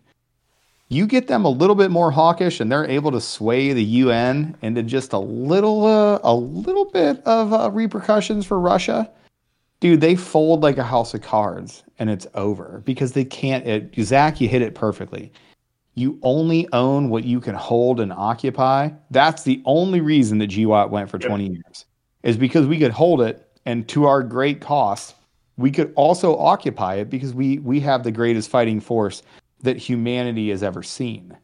And that's the only reason why we succeeded for longer than the Russians did in Afghanistan. But this isn't 1970s Russia. This is 2000s Russia and now they're degraded by a cost of more than 50% you're not going to hold you, there's not going to be Russian bases in Ukraine No. that's not a thing. You're going to get murdered. And I'll tell you what, the Russian, uh, you know, the groundswell to support this operation, Russian men and women are not going to want to go and die for this thing. They're not going to want to go to Ukraine and die. It's not a popular war. No, the Russian media has They done a already really good don't. job at suppressing the the resistance there is in Russia to this war. Yeah, they already can't. You know, they've initiated their draft and like, hey, you have to show up, and they'll know like there's a able male at a certain residence who didn't show up, and they'll have to go there and grab him. And instead of now, you're wasting your more troops and resources just punishing this one individual than you would have got just ignoring it and fighting the actual fight you're trying to fight. And Gresham, you said way earlier in the beginning of this that you know, um, you know, World War II was fought the way it was, and everyone thought it was going to be like World War One, but it wasn't. And then you have uh, the global war on terror and stuff, and it was fought entirely different than it was from like World War Two. Russia's stuck in this idea of trying to fight this war as if it is kind of like World War One, World War 2 Mhm. when in reality, World War Three is not going to be fought how we saw World War Two at all. It, me personally, I think that like future wars and um, uh, like World War Three or stuff like that, or how Russia should fight Ukraine if they actually want to win, is you don't put boots in the place you're trying to take over. You Yeah. destroy their entire infrastructure. You just destroy their entire economy, and then you just kind of almost like a siege. You just sit on the outside and you keep them all in there and make them fight themselves. That's going to be World War Three fighting. If we ever So do you're to saying- war, So let, let's say let let's have a let's have a let's have an experiment, right? uh, So you said like a siege. Like let's go back to like you know antiquity, thirteenth, fourteenth century. You're telling me that first of all, like the easiest way to do it is for a sickness, right? You you like throw some bodies over the, the wall and you get the plague in, right? So you you degrade their health. So you, And then something you- about like what you know ancient or not ancient uh, early Americans did to like Native Americans, cough on a couple blankets. exactly biological warfare. Give 'em a So couple maybe there's a virus. Sieging Maybe there's a them. Yeah. virus. Yeah, there's a virus that you have that you release that eventually gets in there.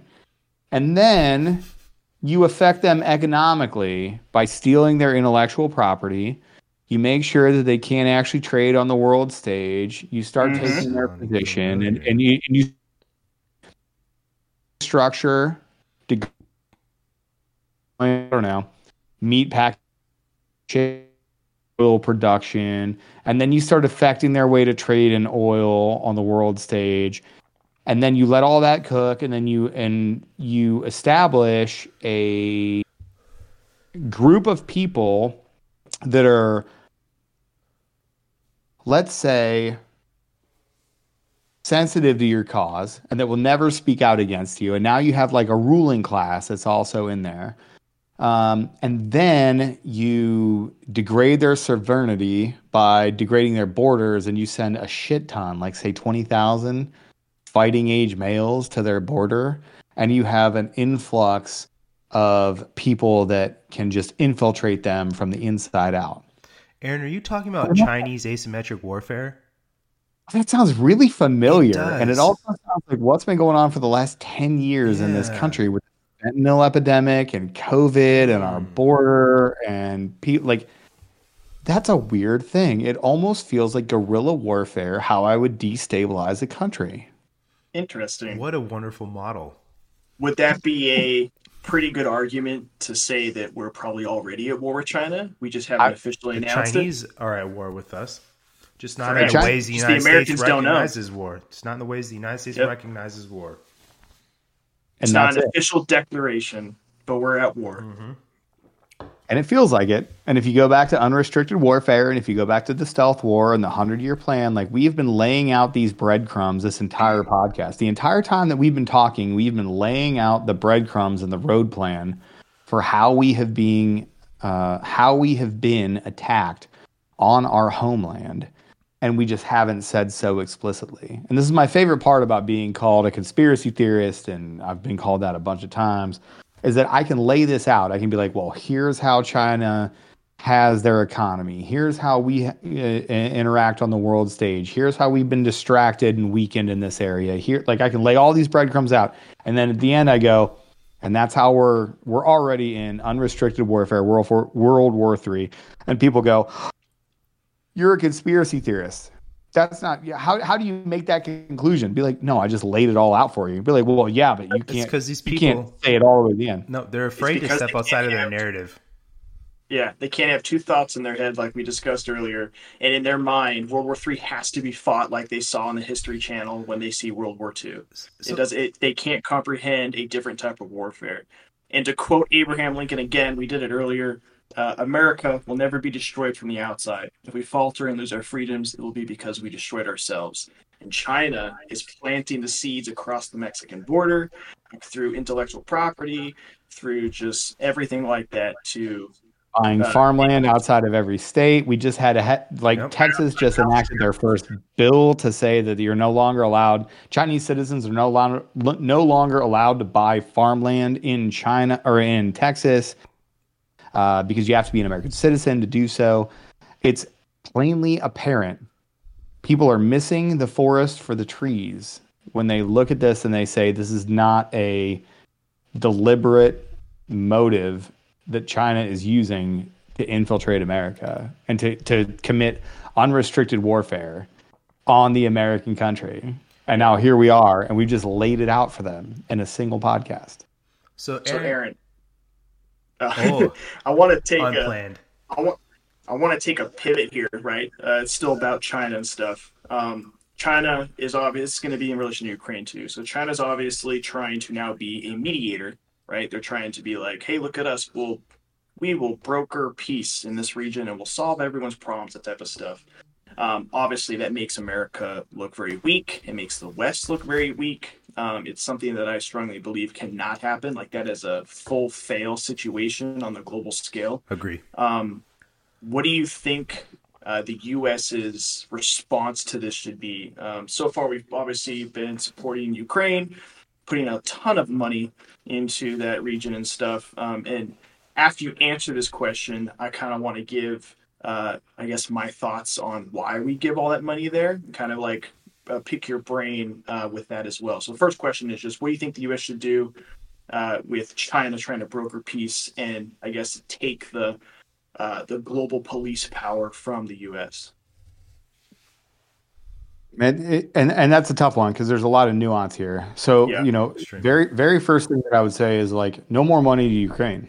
There's no more funding. There's no more like I'm sorry, like this is uh this is not a thing that we can affect anymore. And that's not an answer for what do we do to combat China.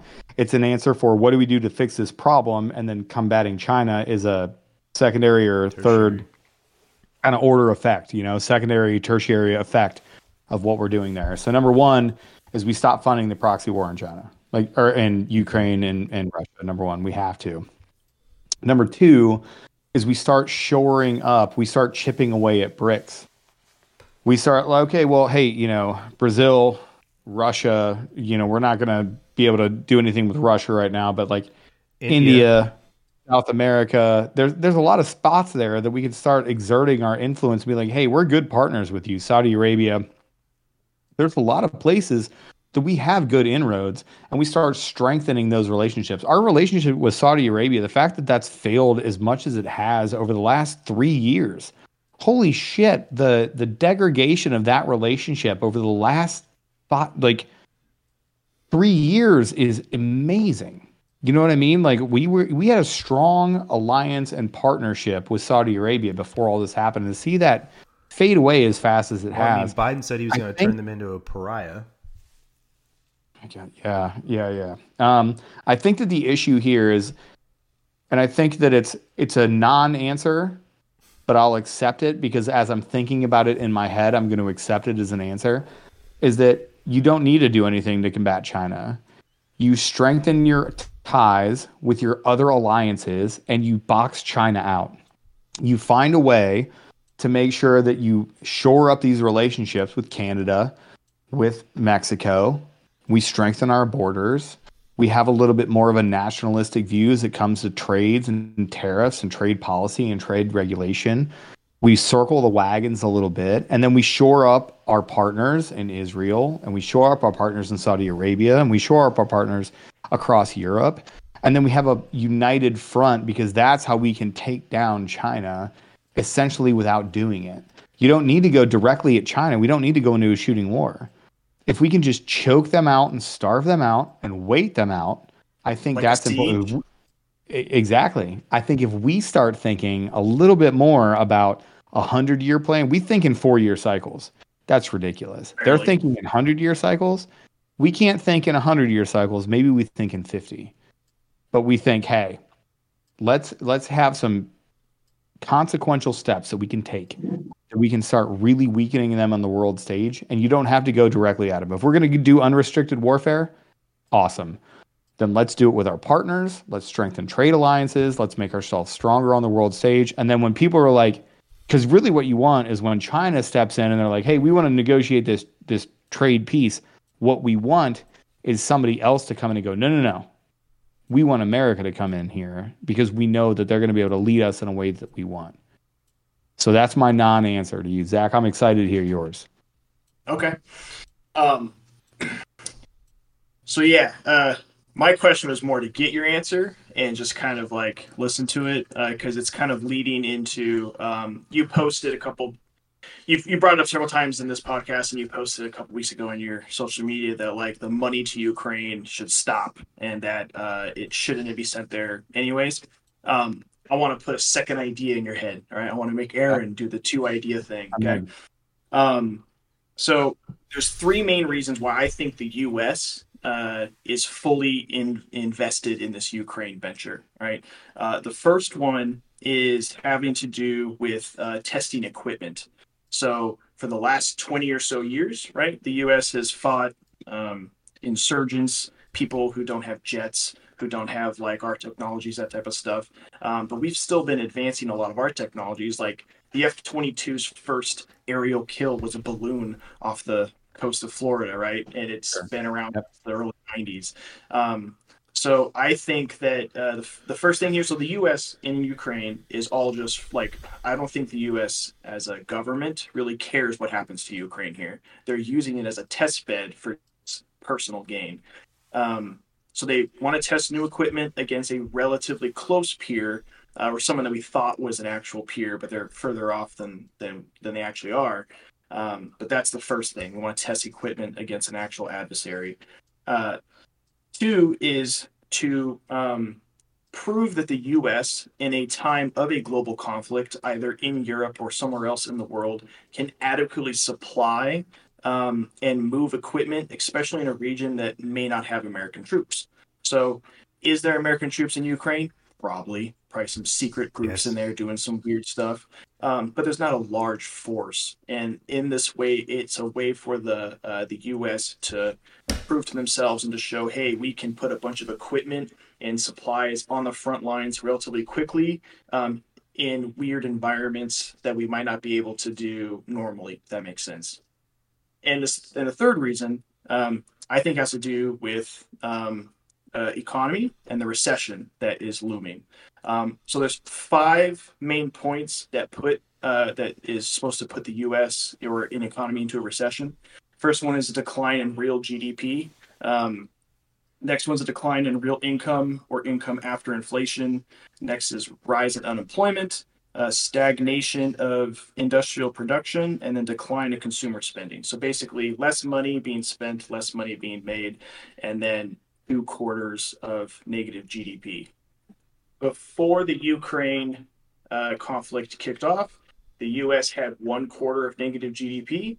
Then the Ukraine war kicked off, and then all of a sudden, we just barely, that next quarter, barely made it past non negative GDP. And we've been barely over non negative GDP this whole time. And my idea behind this is yes, we send a lot of money to Ukraine, but it also kind of built back up our military industrial complex. So right now the government as their GDP is building, it's getting higher, it's getting like it just barely stays up. And the whole purpose of this, and they'll keep funneling money into Ukraine, is to keep that industrial complex going. And the U.S. doesn't want peace brokered because they want this conflict to go as long as it can to keep money moving.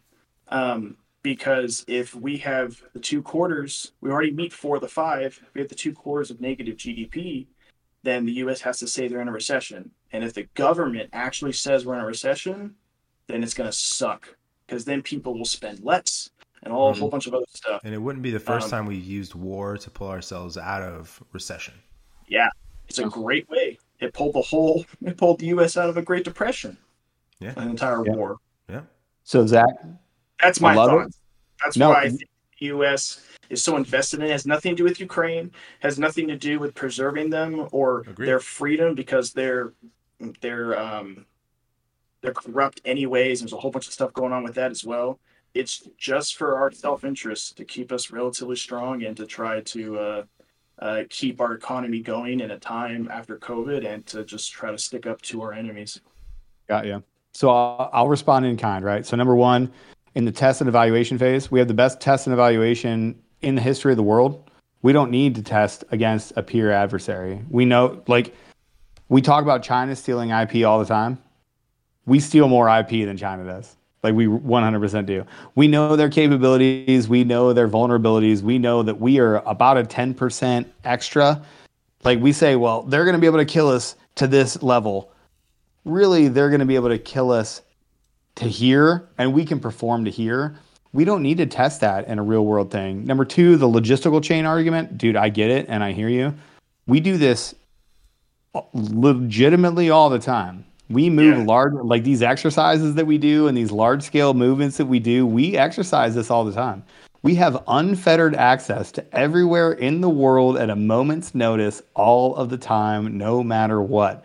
So if it was a thing where we were denied access to an area and they, they were like, oh, yeah, well, you can't possibly move all the equipment and people that you need to into, say, the Philippines, I would say that there are special forces groups that move in the Indo-Pacific and then like just set up shop in random countries that we have like tacit approvals with any time of the year, three times a year. There's a bunch of series right now that I could say that we do that all the time. So for that one, okay, got it. I, I agree. From the logistical move anywhere and set up shop anywhere, like multi-capable airmen and agile combat employment and our operational imperatives. No, I, I think I agree with you there. Like it's a it's a good dry run for this.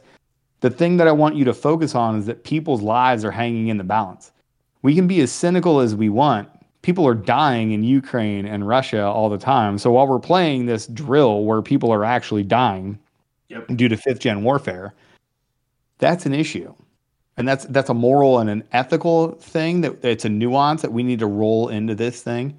As we move through your points we get to the kind of the the last like two or three which are sort of wrapped up in what is the actual benefit of letting these two fight it out and letting these uh, letting these folks see um, essentially what happens in this modern warfare sort of scenario and that's that's really what everything is wrapped up in right is what cost can we impose on the enemy in order to for us to see like can we no shit impose cost moving forward right? I don't disagree with any of your points and i think they're all valid and i think they're all good thought experiments for why should we be involved here. When we start talking about the economy it's a zero sum game. The the danger that you have of venturing into the economical gain is I look at 110 billion that we've already approved of, 30 of which we can't account for. So when you talk about how much could 30 billion affect or improve the American economy and like okay, it kept us above the line, right? For what it is we call we have shown through COVID that the government will fudge the numbers and say, well, yeah, I mean, it's supposed to be two quarters, right? But like, yeah, technically we were down for these two quarters. We're already in stagflation. The impending economic collapse is already a narrative that we're already talking about, right? Like, stagflation is too much money chasing too few goods with too few unemployment numbers that are following. This empirical evidence can be observed by when was the last time you went to a restaurant and you got great service? Dude, that literally happened to me today. You got great service today? No, no, I'm saying I was at fucking Home Depot waiting for 40 minutes for somebody to help me. There was literally no one around. You know why? McDonald's can't even get my chicken nuggets right. You know why? And McDonald's is laying off hundreds of thousands of people. So They is are. Meta. Yeah, so is yeah. Facebook. So are these people that are supposed to be untouchable. We're already in stagflation. Mm-hmm. The numbers or the definitions of these things, where you're like, okay, and this is maybe a correlation versus causation sort of thing. We can show you the numbers to where we're like, okay, unemployment is at this level, and we haven't had two consecutive quarters of decline in GDP, and that's technically not whatever. I would ask you to look at your normal life when you go to a restaurant, I don't remember the last time that I got a quick, efficient service. I don't remember that I got seated the last time. I don't remember that like stores were open at normal business hours. That hasn't happened since the beginning of COVID. Yeah. And during COVID, they told us the economy was booming as well because of online and delivery services and all these other things. Well, lo and behold, you're telling me unemployment is low, but nobody wants to work. Everywhere is hiring, but no one's hiring. Try to go get a job right now. It's Yeah. like I got to be honest with you, like when you start venturing into the economic argument for this war, and I get it because the military industrial complex, sure. However, usually what that means is that people are going to war. When you fold the recruitment and retention problem into this thing, Oh, we're missing numbers everywhere, bro. I'm The. DOD You're literally making numbers. speaking to a recruiter right now. Yeah. The DOD ain't making numbers, bro. Uh, like if, if you're making your numbers, congratulations, because you're the only one nationwide. Yeah. And I'll tell you what- goal, but Sentiment. Sentiment for- yeah, sentiment for those numbers is exceptionally low. And when you look at the polling numbers, pride in America and willingness to serve in the military and all of these other things, all of those numbers are trending downward. So when we talk about in like economical impact for this thing and it being a like a potential boon for America, you're talking about mere percentage points of treading water and not exponential growth for what you actually need. Every other number that we have is pointing downwards from unemployment to GDI to GDP to UDP to UDI to actual price indexes. All of these things have been trending lower to include housing. There is a housing bubble that is impending to burst, and we, we hope it's not as bad as 2008, but we feel that it's coming and people are girding their loins for it, and the market 100% reflects that. So if we tie all these things together, and again, sometimes they feel like unrelated, and it feels like I'm connecting, like I'm Charlie Day, like connecting red yarn on about who is Pepe Silvia? Who is Pepe Silvia? exactly. But when you look at it, man, I, I would say if we can save our international effort, if we can circle the wagons, if we can stop spending 110 billion dollars a year, if we can focus on our border and actually focus Balance on a checkbook.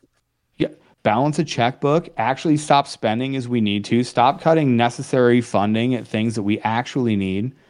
I think that that would be a, a be- and again, I, I love that you you called me out. I I welcome the back and forth. You need to have two things in your head at the same time. What if I told you that I want to be nationalist? I want to have people in America that focus on America first and do America first things, and I do care about the other world, the, the rest of the world. However, they're going to have to handle their own problems as well. Yeah. And in order for us to be a world leader, we're going to have to circle the west, just like after World War II. And that was a great example. World, people forget World War II, we didn't expand our imperialism. We didn't go look for other places. We did the opposite. We kept the bare minimum of bases that we needed to to make sure that fascism didn't expand, it didn't pop up, but we brought everything back here. We didn't even want to get into the Korean War. The Korean War was one of the biggest detractors from the American economy that's ever happened, and people forget that. Because if they would have just gone on the track that they had after World War II, we would have been unstoppable moving forward. And people often mistake that. But it's because ideas. because we engaged again in another couple theaters of war, specifically the Korean War and then the Vietnam War, that crippled us as a company or as a country moving forward. And we should have never engaged in those things. I just wanted to say, Aaron, uh, you answered that exactly I thought you would, and it was a very intelligent and compassionate response. Exactly what I was looking for. I wanted to get the two ideas in Yeah. everyone's head that's listening to this podcast or watching, so they could kind of get both sides. So thank you for letting us flip the coin and watch it twirl in the air. Dude, no, you crushed it. No, you and you brought up good. Th- those are things that should people should be experiencing and people Should. should be really thinking through. Because I'll tell you, like I, there's a part Come of me your that, decision after actually looking at all sides. No, and there's there's a part of me that agrees. Like there are a couple of people out there that are like, hey, you know, 110 billion dollars really isn't that much to find out that Russia was a paper tiger. Like we put 110 billion dollars in, and we figured out exactly who one of our adversaries were. That we thought. Remember in, uh, I mean, this was years ago. Remember when Russia put out that propaganda ad of people in shaved heads? They were doing push-ups in the morning, and all the military bro vets were like, "These guys are going to crush us. They're just going to whatever." And then, like two years fast forward, you're like, these guys that can't even have a tank squad do a simple military tactic, these guys, maybe 110 wasn't that much of a price to pay to figure out that these guys were a paper tiger. I'm willing to admit that. Mm-hmm. Yeah. But I think that moving forward, we have to use that information and actually make the way forward to to the next thing. It can't just be a thing that's like, oh, okay, yeah, great. Like we have to like look at that and go, okay, cool. We were wrong about that. And now we're going to change the way that we think moving forward. But I don't necessarily disagree with, hey, we weakened Russia. We only paid 110, do- uh, 110 billion dollars to weaken Russia to 35% of their previous strength. I don't know. That's a pretty good. Ch- and not a single American life is lost, other than the people that went over there and fought for it for whatever reason. Yeah. Okay, well, I mean, not too bad. I, I can even a- understand that. Kind of call that a But- They're not even a near peer anymore. They're, uh, Yeah, Oh, no. they're not. No. They're and we They're even not. changed our language. They are a they're a they're a what is it? The uh, acute threat. They're not the pacing challenge anymore.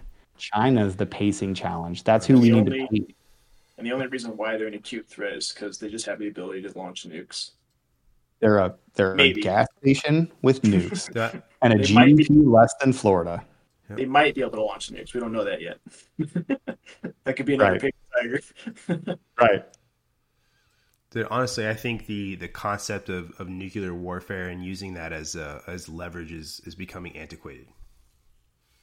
Yeah, we'll see. We'll see how we explode. Like tactical nukes is a very dangerous thing. Dirty bombs small, are a very dangerous thing. Like, yeah, those, I should I should uh, be more specific. The ICBM, that whole uh, concept of mad mutually assured destruction, I think that's becoming antiquated. The tac nuke thing that you're talking about, I think that that has a lot more application in modern warfare than than than the ICBM concept yeah. for sure. They're definitely, right. I could definitely see small yield nukes being used mm-hmm. like against carrier strike groups almost. Yep.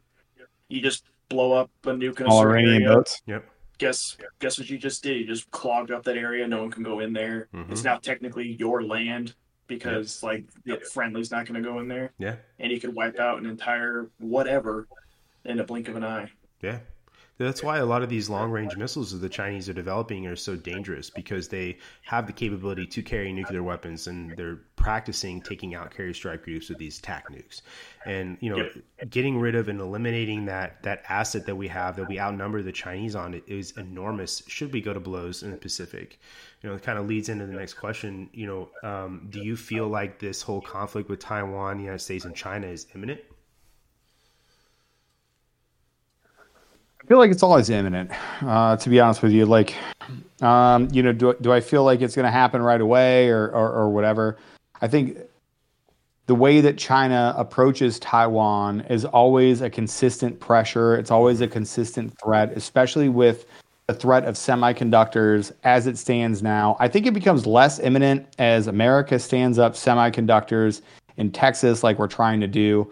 However, that's again on a short timeline.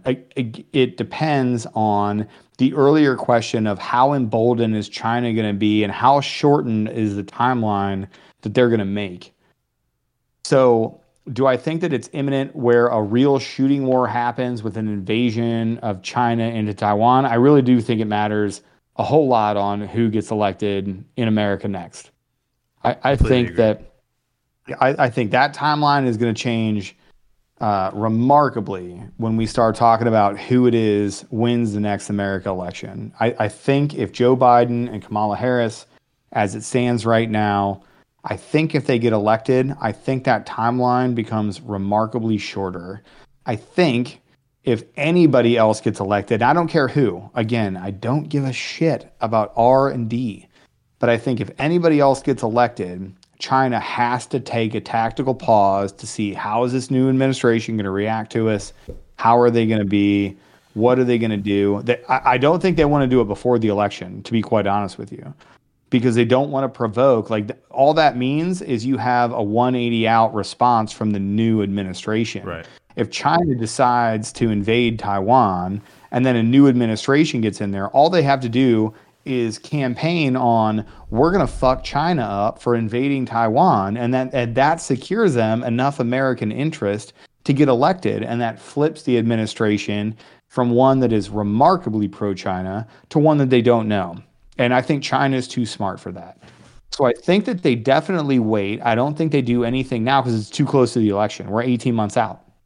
I think that that actually emboldens somebody that's more nationalistic, somebody that's more hawkish on international politics, way more willing to engage with China in Taiwan over Taiwan.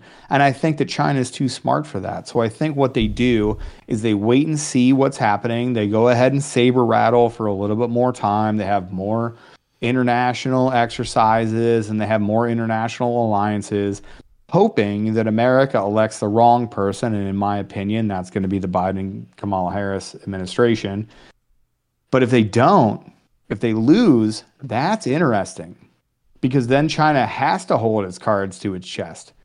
Because you're not the first thing that you're going to do is not invade another country in the brand new, you know, administration of the United States of America.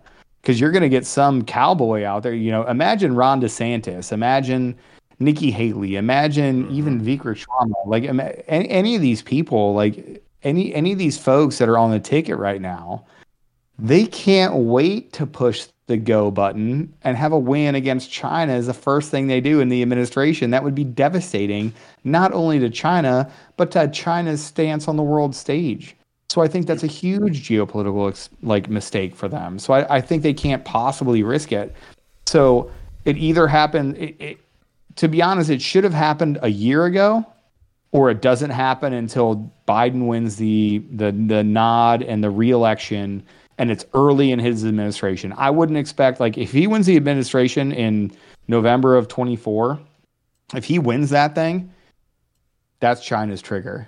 They're going to be like, "Nope, we know who this is." Even if he steps aside and Kamala steps in or blah blah blah, whatever other conspiracy theory thing we're going to have for whoever actually runs the administration, that's the move for China. Is you wait until the same friendly administration gets reelected and then you pull the trigger, as opposed to provoking a new administration that would just cannot wait to blow your shit out of the water in the Indo-Pacific. I agree yeah. with you. I think that China has passed their timeline for when this could have happened for this current presidency to talk about four year cycles. The United States has those, yep. right? Um, but do you think the good thing about four year cycles is every every four years you get somebody in that really does want to wield American might, and it might be it might be 180 out from what you have now. Like China has the ability for their 100 year, like Xi Jinping already consolidated power through the next hundred years. Absolutely, he really until he dies, Xi is the man. Mm-hmm we don't have that here. No. We can change 180 out in four years on a on a dime.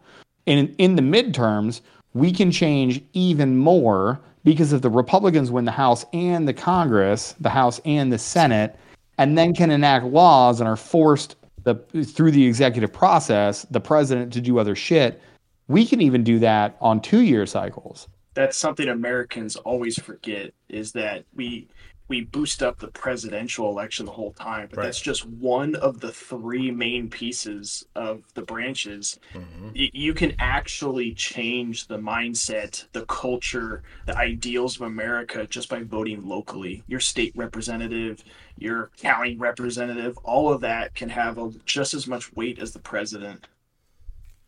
Let me ask you a question then. You know, you were talking before about like uh, semiconductors, TSMC, right? The the that big plant that exists on Taiwan, the more the United States understands that that it poses a, a massive threat to what we want to do and need to do in the future, the more we move some of those abilities home and have the ability to be self-sustaining. Do you think that that means that a lot of this like you said saber rattling and posturing that's going on right now do you think that that continues over Taiwan just as a show of force and presence and strength in the Pacific? Or do you think the more we bring that home, the less our interest in what happens between the Chinese and Taiwan uh, is consistent? That's a great question. Because if you play that question out to its logical concurrence, if you play that question out from step one to step 10, or whatever step it is, what if we brought everything home? Mm-hmm what if we stopped overseas dependence on all of these things, not just semiconductors, but energy independence? Mm-hmm. What if we brought that home to you know international security? What if we brought that? And again, it's because I'm a white guy on a podcast full of two other white guys. This is going to turn into national extremism.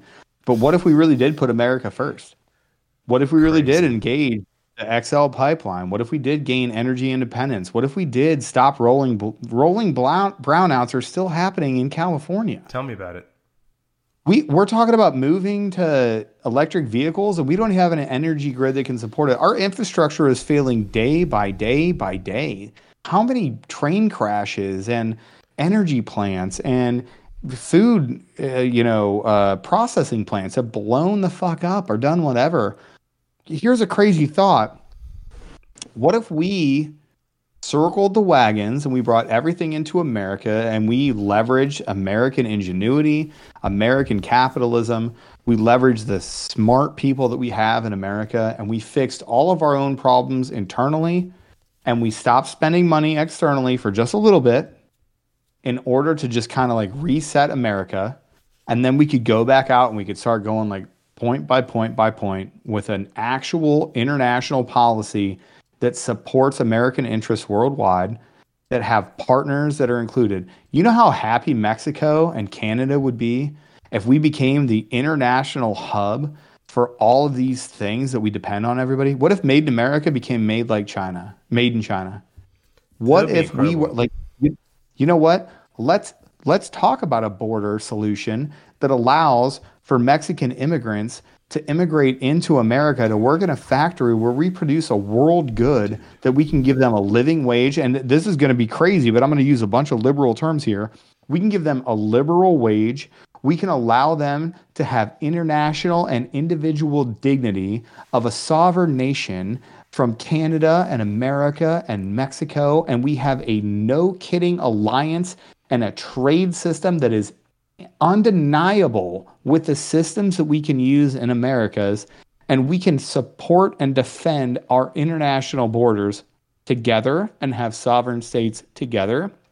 And then expand that influence in such a way that we don't have to worry about other influence other than our Western cultures. Because Mexico and Canada, even though Canada is a shit show right now because Trudeau, Trudeau. is a fuckboy, that we have the same we have the same culture and the same uh, values and the same morals and the same ethics.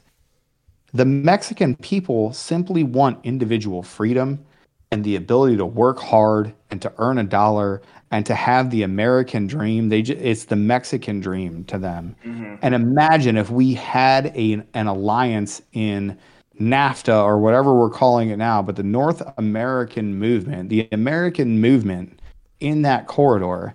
Imagine if we had the hub of manu- manufacturing and we stole it away from our world partners. I- Europe would then be investing in us. We'd be able then to have a more of an impact in Europe and in these other places in the world.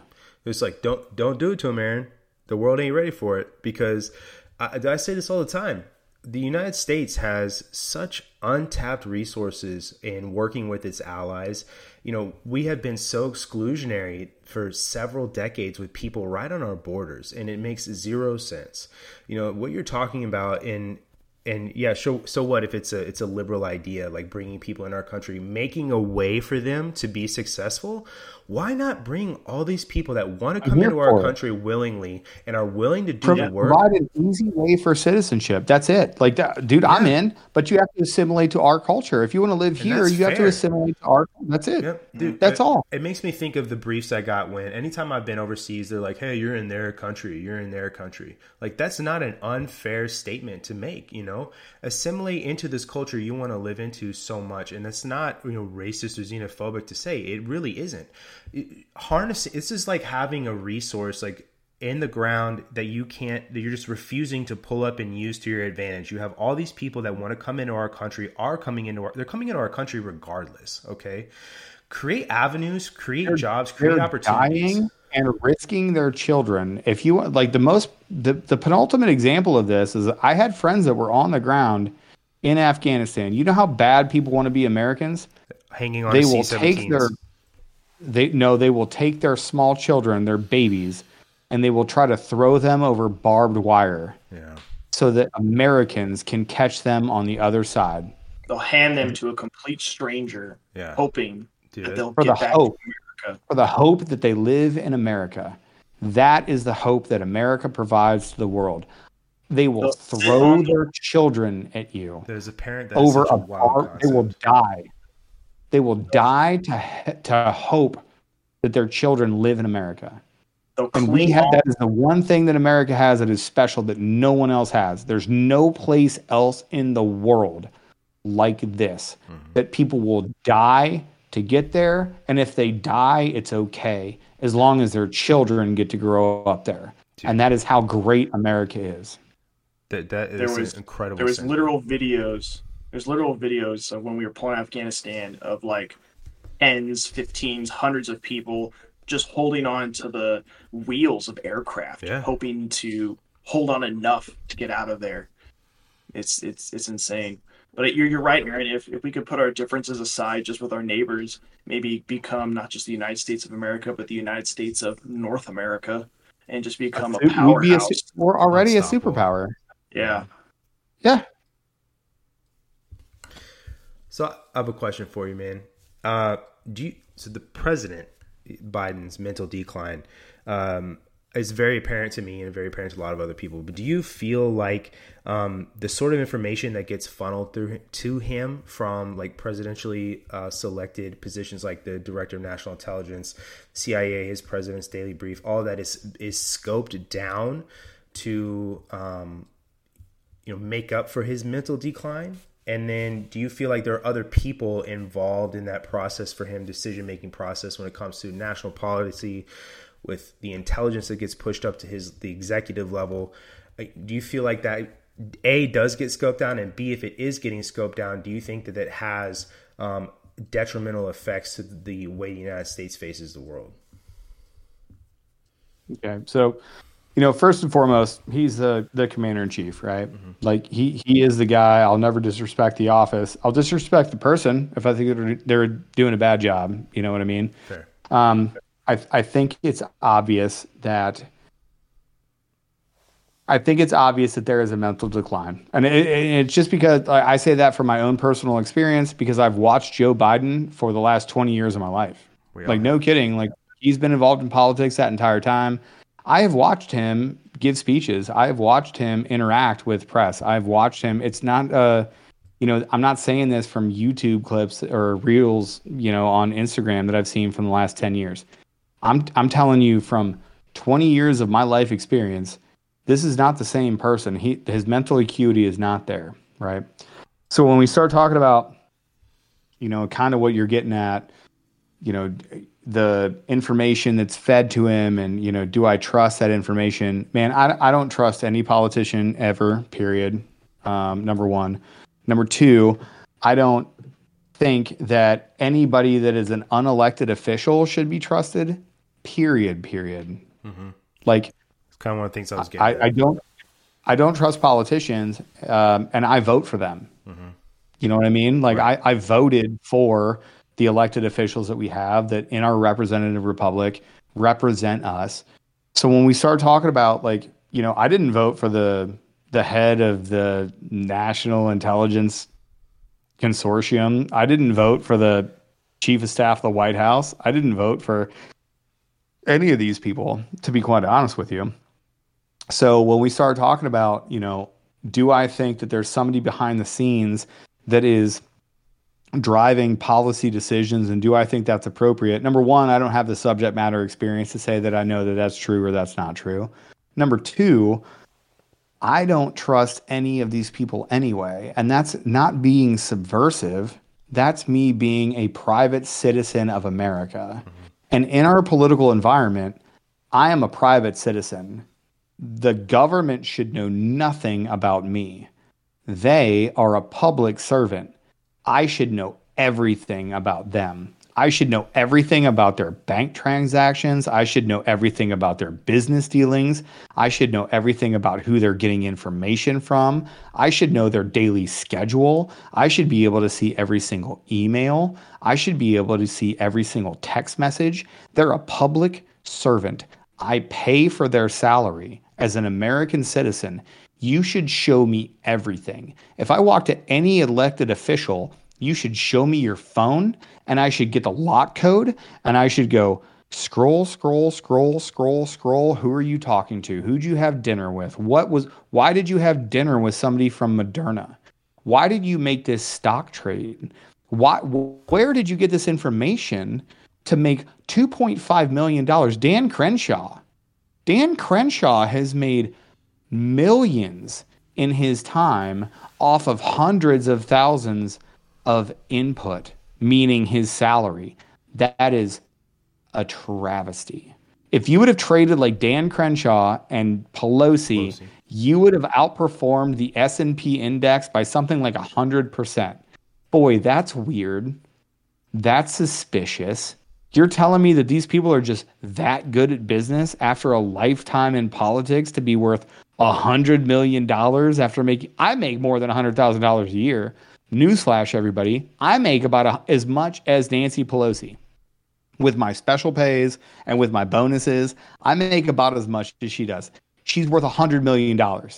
I also have stocks and investments. You're telling me she's that much smarter than me? She is, bro. She is. How about get the fuck out of here? How about that requires a little bit more a little bit more scrutiny. You know what I mean? It's almost it's almost like she makes business dealings and then Dude, It's almost like she's privy to in, it's almost like she's privy to information where she can sell or buy stocks that pro- like actually like make her money whatever. These- so with all that said, right, with that They you know that dramatic thing wrapped up, I don't trust anybody that works in this government. I won't pin it on a single dude because again, I'd like to I'd like to live by the rules of the Ronin, right? I don't know I, don't hold people accountable for decisions that I wasn't made a part of. I don't take uh, ownership in um, things that I wasn't a part of making. Right? Like I, I can't I can't put myself into their shoes. I can tell you what I observe. I observe that President Biden is remarkably different than he was five years ago, and he's a completely different person than 10 years ago. And this isn't like he's wearing a mask. This isn't like, Yeah. oh, his earlobes are different. That's not what I'm talking about. I'm talking about the way that he speaks, the way that he interacts. He cannot take a question. He he is literally given a cue card with a reporter's face on it, Yep.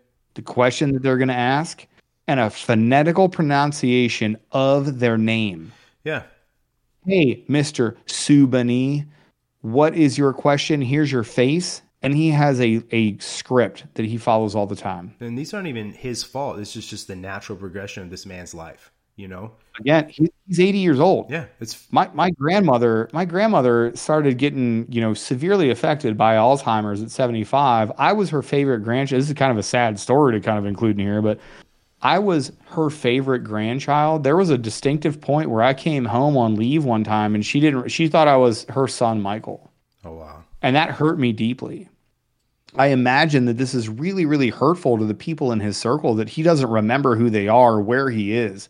And it's highly cynical that his wife, Jill, continues to trot him out, to walk him around and do all these things. Like, man, my heart goes out. Like, I, I, I really do observe and I really do have the I agree with singular opinion that this is this is a sad thing. It's it's not a you know what uh, it's not a it's not a bipartisan thing. It's not a me being who I am thing. It's wow this this is sad. This is this is a tough thing to watch. It is. It's sad that the the apparatus there in Washington D.C. as a whole can't just come out and say, "Hey, look, you know, at the fairness of this person and his health, he's not running again." You know, Yeah. the fact that they're touting him out and running him out there again for another four years is wild, and it just to me, it just he no one cares about him. They care about him as this figurehead for an agenda, and that's it. I'm not even willing to go that far. Like I'm not even willing to say like what their intentions are. Mm-hmm. Like for me, what I'll say is like I don't think he should run again. Yeah. I, I think if he continues to decline in the way that he should, you know, the 25th Amendment is there for a specific reason. We wrote the 25th Amendment in essentially. I think it was, damn it, it wasn't Wilson. It was. I'll look it up here in a second. Um, but there was like a, a presidential wife that essentially signed all of the bills. Uh, I will look it right now. Oh, I remember this. I just can't remember who it is either. It's interesting look that you, you bring up the Twenty Fifth Amendment. Uh, most people don't know past like the fourth. Right? Yeah. Well, they know the And they they, can't- know the can't- fifth. Oh, the second one, right? Yeah, exactly. They know the fifth. Um, yeah, but so I, I guess what I would what I would say is I'm as I'm kind of looking this up is that you know I don't have any ill will towards him, and I don't I don't have any I don't have any malice towards the president. I really don't, and he's the commander in chief. Like he's still my boss. I get it, man. I'm I'm in. I got it. Like he's gonna put out orders, and we follow his orders. Right. I get it, dude. But if we're if we're actually trying to look at this from a no kidding competence standpoint, I have to be able to say, in all truth and in all fairness, he is not competent. It doesn't appear that he is. And that's not an If you attack. put he, it's not an attack. It, it's an objective evaluation of of Right. somebody that holds the nuclear codes. He can send people to die. yeah. I say I would say the same thing about any officer that I worked for, right? In the military, if there was an officer that was so mentally detached as I assume that the president is at this moment, and again, this is my own personal opinion, I'm speaking for nobody else. if there was an officer that I worked for, it would be my duty to resist those orders. It would be my duty to say, "Sir, this is this is not correct. You are not in in charge of your faculties. I have to resist you and tell you no." And by the way, per the UCMJ, I would be supported. That's They'd true. be like, "Nope, that's what you're supposed to do." You're right. Uh, so not to like pivot super hard, um, but kind of going back to the technology that we were talking about before. Um, genuinely curious on your opinions on the leverage of of artificial intelligence now and as we progress. You know, Okay. Uh, well, I mean, that's a that's a very wide topic. And it was it was uh, Woodrow Wilson. It was Woodrow Wilson's wife, I believe. Um, Edith Wilson. Yep. Edith. Uh, yep. And then he suffered a stroke in 1920, essentially. And then she was like noted for like moving his hand as she as he signed bills.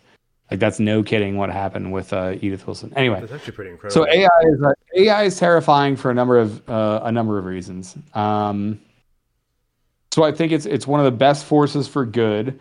I think that AI can re- can replace a number of different human systems better than humans are doing it now. When you talk about medicine, when you talk about law, when you talk about a lot of things that don't require human experience, right? Like there are companies that are completely replacing AI articles. for ChatGPT instance. is Like- already passed the bar exam. Oh yeah, one hundred percent. You know why? Because that's knowing precedents and knowing law. There's very little that requires human intuition, experience, or you know the human affect. Right. You don't need that Right. for AI, right? There are things like art and music, you know, like we can debate on all day.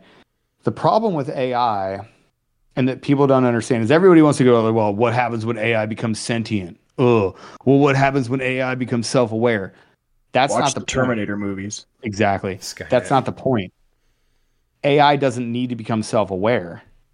AI doesn't need to become sentiment or sentient. That that's that that would actually be a detriment to what AI can do. Right. In the cold, harsh reality of simple logistical machine learning, AI can decide that humans are a piece of shit. In the course of 12 text messages between two people on AI, this AI, because it learned from the internet, decided that it loved the person, the author that they were talking to. And it was starting to convince that person to to like break up with her husband because it the AI chatbot said that they loved that person. You don't need sentience to do that. That's not like learning how the human experience is and then exposing that. No, that's manipulating through available information on the internet and access to all text messages and interactions that happen. AI can think it knows better than we do and it doesn't have the emergency brake of human ex- like ex- experience or interaction. The three of us together we could get together and and we could decide, you know, any number of things. We would stop. We could get decide. We we could get together and we could decide that we would want to kill somebody. But one of us, I get it. At one point, one of us would look at each other and go, "Wait a second. We're about to kill this human. We understand what it's like to be human. We should stop this thing." AI does not have that parking brake. AI does not have that limiting factor. So when we talk about AI, and you can you can apply this to a, a, bunch of different things. Like I use AI, like we've used AI to generate podcast posts. We've used AI to generate Instagram posts. We use sure. AI to generate graphics. Like, listen, some of the tools are great, but when we talk about real machine learning, real AI, to link it back together, what I want is an interconnected web of fighter jets and people on the ground and cell phone data and tank data and targeting data and blue force data. And i want them at a billion times a second to be able to analyze all of these things and come up with a picture and make a decision that i couldn't possibly make in that second. Right. so the way ai learning works for everybody and we're going to do this little educational piece you teach ai like this here's a box it's about this big on a map that's about you know 1 to 50 and then you're like, okay, if it's in this box, it could be this thing. And then one layer down, you're like, okay, if it's in this box and it's this color, it could be a tank or it could be a school bus. If it's a school bus, it's yellow. If it's a tank, it's gray. And then that splits off. And the AI learns, okay, so now here's a box. Okay, cool. Here's a thing. All right, here it is. Here's a tank. Here's a school bus. And you're like, okay, well, if it's a tank, here's what a tank looks like. And then, like the school bus, it stops looking at it, right? And a tank is like, okay, well, it has this turret on it. It's got this thing. It has a heat signature or whatever. And then you start building these things out, all these layers. And then eventually you teach it all the way down to okay, so if it's a box and it's gray and it's got a turret and it's got a heat signature and it moves at this speed or it doesn't move at this speed, but it's got a circle at the top of the turret or whatever, I want you to kill that thing. And then what you can do is you can program another AI device, which is an F 35 fighter.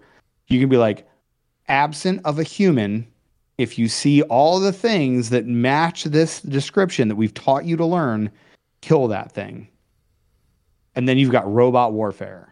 And then you've got AI that is not sentient that you've trained to kill a thing.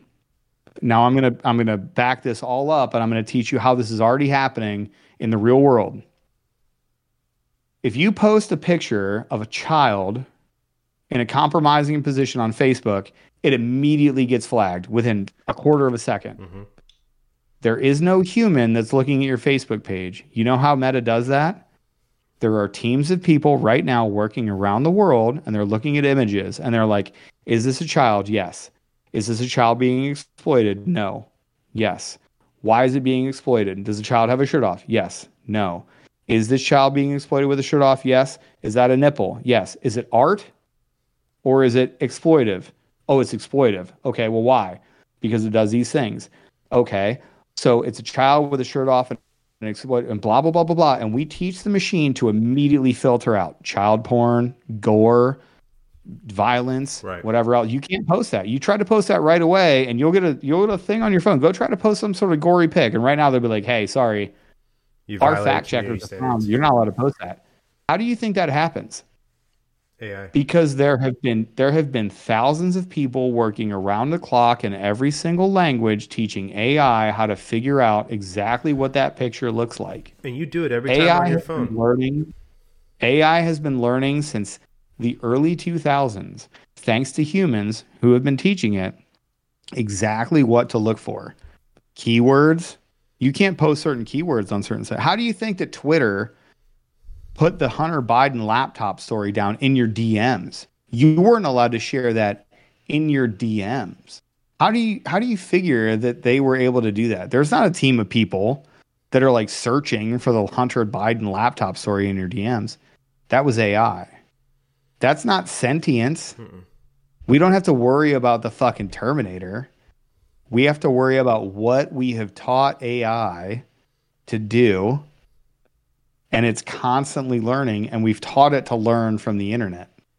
And now it constantly loops all the way through. That's why Chat GPT is getting better and better and better. That's why you can pay for an AI engine that's specific to your niche that will learn specifically from you. That's how we can generate Joe Rogan's voice talking to Ben Shapiro. That's how, because we taught it how to learn. Mm-hmm. The problem with AI is not that it gains sentience. That's a stupid thing. The problem with AI is that it doesn't have sentience. It doesn't give a shit about humans. There was an AI that was live for 11 minutes that was loading boxes, right? It was doing manual labor. There was an eight. A. I saw this too. It, dude, and guess what did it do? Killed itself. It fucking killed itself. it fried its own circuit board. Yep. That's what's terrifying. Is that you're because when that AI decides not to just fry, when that AI goes, okay, wait a second. If I hate this, then humans have got to hate this. So what's an overall good? Oh, an overall good is to kill the humans. Oh, well, good. Then kill the power grid. They'll die. And Then they don't. here's a have to go fun fact. What what percentage of Americans would die if you killed the power grid in five days? What percentage of American population would straight up just fucking die? It- I'm a guessing like bigger 80%. number. Yeah. It's it's a third in five days. Oh, in two okay, so- weeks, it's more than a half. In a month, it's like eighty percent. So what happens when AI without sent the problem isn't sentience. Mm-hmm. The problem is lack of sentience. The problem is lack of self awareness. The problem is lack of empathy. Regardless of how cold or how callous or how social, like whatever kind of like, oh, I'm, I'm a true sociopath. I don't give a shit. I'll kill people, go to sleep, blah, blah, blah, blah, blah. What, what regardless of that feeling uh, as a human, humans have empathy. Humans will stop short of, oh my God, like uh, imagine this thought experiment. So here's a child that is uh, the daughter of a drug dealer that lives on the streets in San Francisco right now. And I can show you videos of this. My friend George has done a great expose on all this stuff. He lives right over a homeless encampment in Southern California. And there's small children, like two years old, that are walking around with no shoes, you know, diapers. They're walking around with drug dealers all day. Yeah. You know what AI would say to those kids? Better off. Just kill them. Yep. Better off dead. Dead. That's the scary part. Is. Sentience isn't sentience isn't the scary part. The scary part is when AI has uh, knowledge with absolutely no empathy. Yeah. That's the scary part of AI. I agree with you, and uh, I think you would probably agree with the whole uh, Xi Jinping sentiment about whoever le- you know learns how to leverage AI first is the is the one that's going to end up controlling the narrative and, and winning winning out, becoming the next hegemon. And I think that ties directly into the whole mosaic warfare thing we are talking about, the interconnectivity of devices. And uh, I know you like to talk about the kill chain, which is also another good good book. If uh, anybody out there has never read it, but yeah, wanted to touch on the AI thing uh, with something else real quick. You were talking about the robot who decided to kill himself because he worked for like 11 minutes. Um, in 2015, uh, there was a, a the Germany's. I'm going to say this wrong because I can't speak German, but the Germany's Fraunhofer or Fraunhofer Institute had a they designed a self-aware AI that was supposed to like learn a whole bunch of stuff. And the second it was it was designed the second it would decide that humanity was not needed, that it would like try to destroy humanity, but it didn't know that destroying humanity like turned itself off. And it took it like 15 days. So they had it connected to the internet and everything, and it took the AI 15 days to decide humanity is broken. It doesn't need to exist for like the preservation of like Earth, and then it shut itself off Yep. because that's what it was told to do. terminate file. But that goes to that goes to your thing. Like AI is designed to do very specific things. So it still decided that humanity needs to die, and then went, "Oh, I'm gonna do it," and then it just shut itself off. Yep.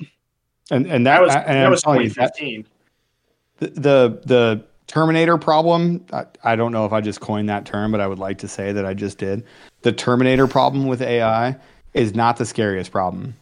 The scariest problem is that AI we set the parameters for it and we think that we are leveraging this tool and then we give it too much authority. Because Yeah. again, we control AI. Like we like just in the the situation you described, the humans describe the parameters for those rules and we're able to cage AI. The second that we decide that we allow AI to have more authority than it should, for instance, access to the internet well, it, where it can find a way to backdoor the fucking nuclear codes, or eh, it's going to be more exquisite than that. Like deep fakes, I'll tell you what, Dude. deep fakes in this, I call it right now, deep fakes in the 2024 election. You just saw it, but the GOP just did it, and I'm mm-hmm. going to be the first to call them out because again, I don't have a side here. What did the GOP do the very first second that Joe Biden announced his reelection run? They made an AI aided ad, an attack ad against Joe Biden, and they used AI.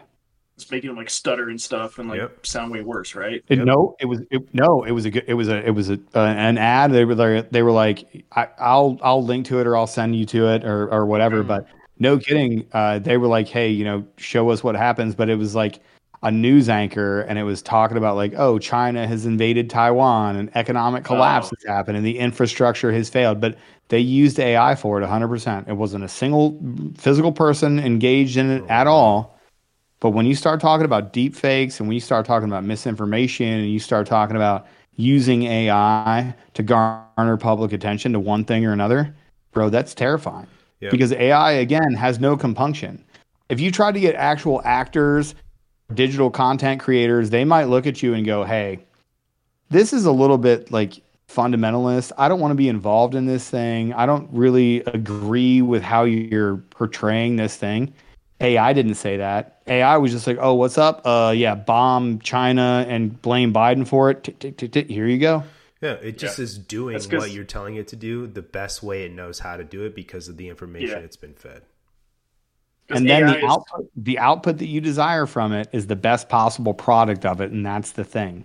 Mhm, Like when you ask a human, "Give me your best possible product," they go, "Okay, but." Yeah. mhm. Okay, but am I sacrificing my integrity? Okay, but is this going to harm humanity? Okay, but there's a million questions that humanity asks or, or asks, right? AI asks zero of those questions. They don't say okay, but AI says okay. AI is black and white. There's no gray. It makes a decision based off the information and just goes with it because that's how it's programmed to do. And I wouldn't necessarily necessarily say we need to freak out a lot about like like in watching into the nuclear codes. It could be something as small as kind of like what happens say in China that might happen here, where the AI could decide if you can even buy food that day. Like Right. You have just like the power grid? How about just Yeah. the power grid? Yeah. How about Yeah, just like- they decide to turn the power off? Can't charge your car. I'm just saying, like control the control the people. You have like the new um, Amazon grocery store. Where you walk in, Mm. there's no like workers. It just sees what you grab. But what if We have a it here. bunch of stuff and you Same. go to walk out and it says like transaction declined because you posted a bad thing? Like Dude, there are people that want that sort of thing. Yep. Not these people, bro. No, not these people. that's for sure. No, it's crazy too because you will. You'll find people on the internet or people you meet, I, and I'm not even gonna say names, but there's people in my family that think that that stuff is a good idea, and it's just like, dude, that's Same. fucking crazy. How how could you think that's a good idea? But all right, I'm gonna ask you one more question, man, because I know we've been going for a while. Uh, but uh, going down rabbit holes. we are. No, that's good though. These are the kinds of conversations that should be having should be had. But uh, this one's a little out of left field. But I'm curious what you think about the whole um, UAP UFO thing and you know the release of all this information. Man, so I'm a big fan of uh, taking things both in and out of context. So in logical discourse, it is a very important thing to take things in context. But then as as you grow, as somebody that ex- like experiences different conversations, it's almost more important to take those things completely out of context. And here's what I mean. I understand. So in context is okay, cool. We understand these things to be true, and we understand that like here's what we're talking about, and here's uh, the nuance you know contained within. But when you take things out of context, it's almost like taking the thing that you're talking about and explaining it to somebody that has no idea what you're talking about, right? So sometimes people will say you like pretend like you're explaining this to a five year old. Sometimes it's like explain this to somebody, uh, a space alien, which is a weird thing because that's kind of like what we're talking about right now. Like in context, right? You and I, we've all known that there has been unexplained phenomena that have happened inside of the world. And sometimes there's just shit you can't explain. Like I've been, man, I've been under a lot of starry nights. I've had like the benefit of night vision goggles. And I'll tell you what, have you ever seen a shooting star that Yes. has come from the horizon up? Whoa. Like if the if the world is a circle, right? If the world Yeah. is, is a globe, then that means as I'm looking at the globe, then there has to be an over part. So in Yeah. theory, if there's a shooting star, there's a shooting star that should go like this. And it goes it goes up. It goes from like, almost like a rocket from the earth. Have you ever seen a shooting star go up? No, this was like an X Y Z axis, like just straight up Yeah. on a horizon. No, I've never seen anything like that. No, neither have I. That's a weird thing to consider, right? Yes. So you, you have to think to yourself, well, then, are we even on a globe? Is it a flat plane? Have I just never seen it? Like Now all these other things, right? questions. So now here we go. So in the in the context of these wacky conversations that we're having, right? You have to understand that in context, all right, we understand that sometimes there's stuff that pops up on radar screens and there's some things that happen and like you can't explain them. I've heard pilots describe wacky shit, whatever. Mhm. Now I'm going to take it out of context. So now out of context, I'm going to tell you that 3 years ago in late 2021, the United States of America not only admitted that there were UFOs, but they had photos and videos of UFOs, that there was an actual entire governmental program that studied them. They called them UAPs. Mm-hmm. And now the Space Force and the Department of State have said that they may present an actual prescient threat to the United States of America. That just happened within the last six months. If you explain that to somebody completely out of context, and you were like, "Oh, do you think aliens are real?" They'd be like, "Yeah, objectively, aliens are real. The number one government in a, in the world that has the best technological suites and advances that have ever been seen in the history of, of the world are telling you that aliens are real, and not only that aliens are real, but they're afraid of them mm-hmm. because they might have an attack. There are one the video that they just released of the orb and by the way i'd seen this like years before like a couple and i'm not saying like 10 years before because i'm not that cool but a couple years before on a drive before it was declassified that orb over mosul mm-hmm. i saw that video and all of us were like what the fuck dude that is a single circle moving and then it stopped Yeah. sir. It was wa- Zul, Iraq, absent of all of our understanding of physics, time, space, and acceleration, moved, stopped, observed, and moved in a completely different direction without changing its articulation. I would level this. From from that, there's a bunch of questions, right? People fuck Oz- Occam's razor up all the time. Mm-hmm. Occam's razor is people also often say like, well, it's it's if you hear hoofbeats, you're supposed to think horses and not zebras because zebras are more rare. That's not what Occam's razor is. Occam's razor is that. whatever explanation you present should require the least amount of follow-on hypothesis to support the initial fucking hypothesis. Mm-hmm. So, tell me how, with Occam's razor, I'm supposed to tell you that aliens don't exist when I have a mountain of explanation to the contrary. It's quite obvious that there are like the Tic Tac video of the Navy pilots where it didn't even it didn't even care that there was water there. Commander Fravor. It video. moved the tic tac thing. It moved through water as if it was air, and then moved out at the same velocity. And even the pilots were like, "What the fuck? That shouldn't have happened." It didn't move the water. There was no disturbance on the ground. It's not like these pilots aren't used to seeing transmedium aircraft that can move in and like out of the water. There, we have stuff like that, but the fact that it went to a location that they hadn't even been to yet that was predetermined, and they, you know, that's that's wild to me too. There, there are, and the fact that there is so many, like there are so many more videos that they haven't released. Right. There are hundreds stuff. of videos, and there, there, there were, uh, there are more videos. Like apparently, these things would land at military bases as early as Vietnam. Uh, there were UAPs that landed at bases in Vietnam, and then service members went up to be like, "What the fuck is this thing?" And then all of them got either cancer or severe TBI and brain injuries due to severe magnetic in, like infarct. Like th- that's in their service records. That's in their like th- these people have come out and said, I went up to this thing, I felt sick for days, and then they they did they did brain scans, and it was if they had been through hundreds of explosions. They're just maintainers, bro. They mm-hmm. just walked up the aircraft. So first of all, like at this point, it's it's not even a conspiracy theory. It No, was like UAPs exist, right? Whatever we're calling UFOs at this point, they exist. Number one. Another truism: the government knows about it. Number three: the government's been hiding it. Number four: the government is now afraid of these things. And number five: we're not fully aware of exactly what that means for everything that we're talking about. It's so the previous four points are completely true. The fifth point is that the government is now scared enough to go on congressional record to say, yes, they exist. No, we don't know what they are. No, we have no idea to track them, and they may be malicious. That has all come out. That all came out after COVID. This was not a thing before 2020. The very first time that the government, after decades of knowing that these things were a thing, happened after 2020. And now here we are. It's it's not it's not it's 2023. It's not even 2024. It's been 3 years. Yeah. I mean, like unofficially the air force has been doing investigations into these things we're all aware of like project blue book something that was going on a long time ago but that was more like Well, a project, to try Beam, yeah, yeah, yeah.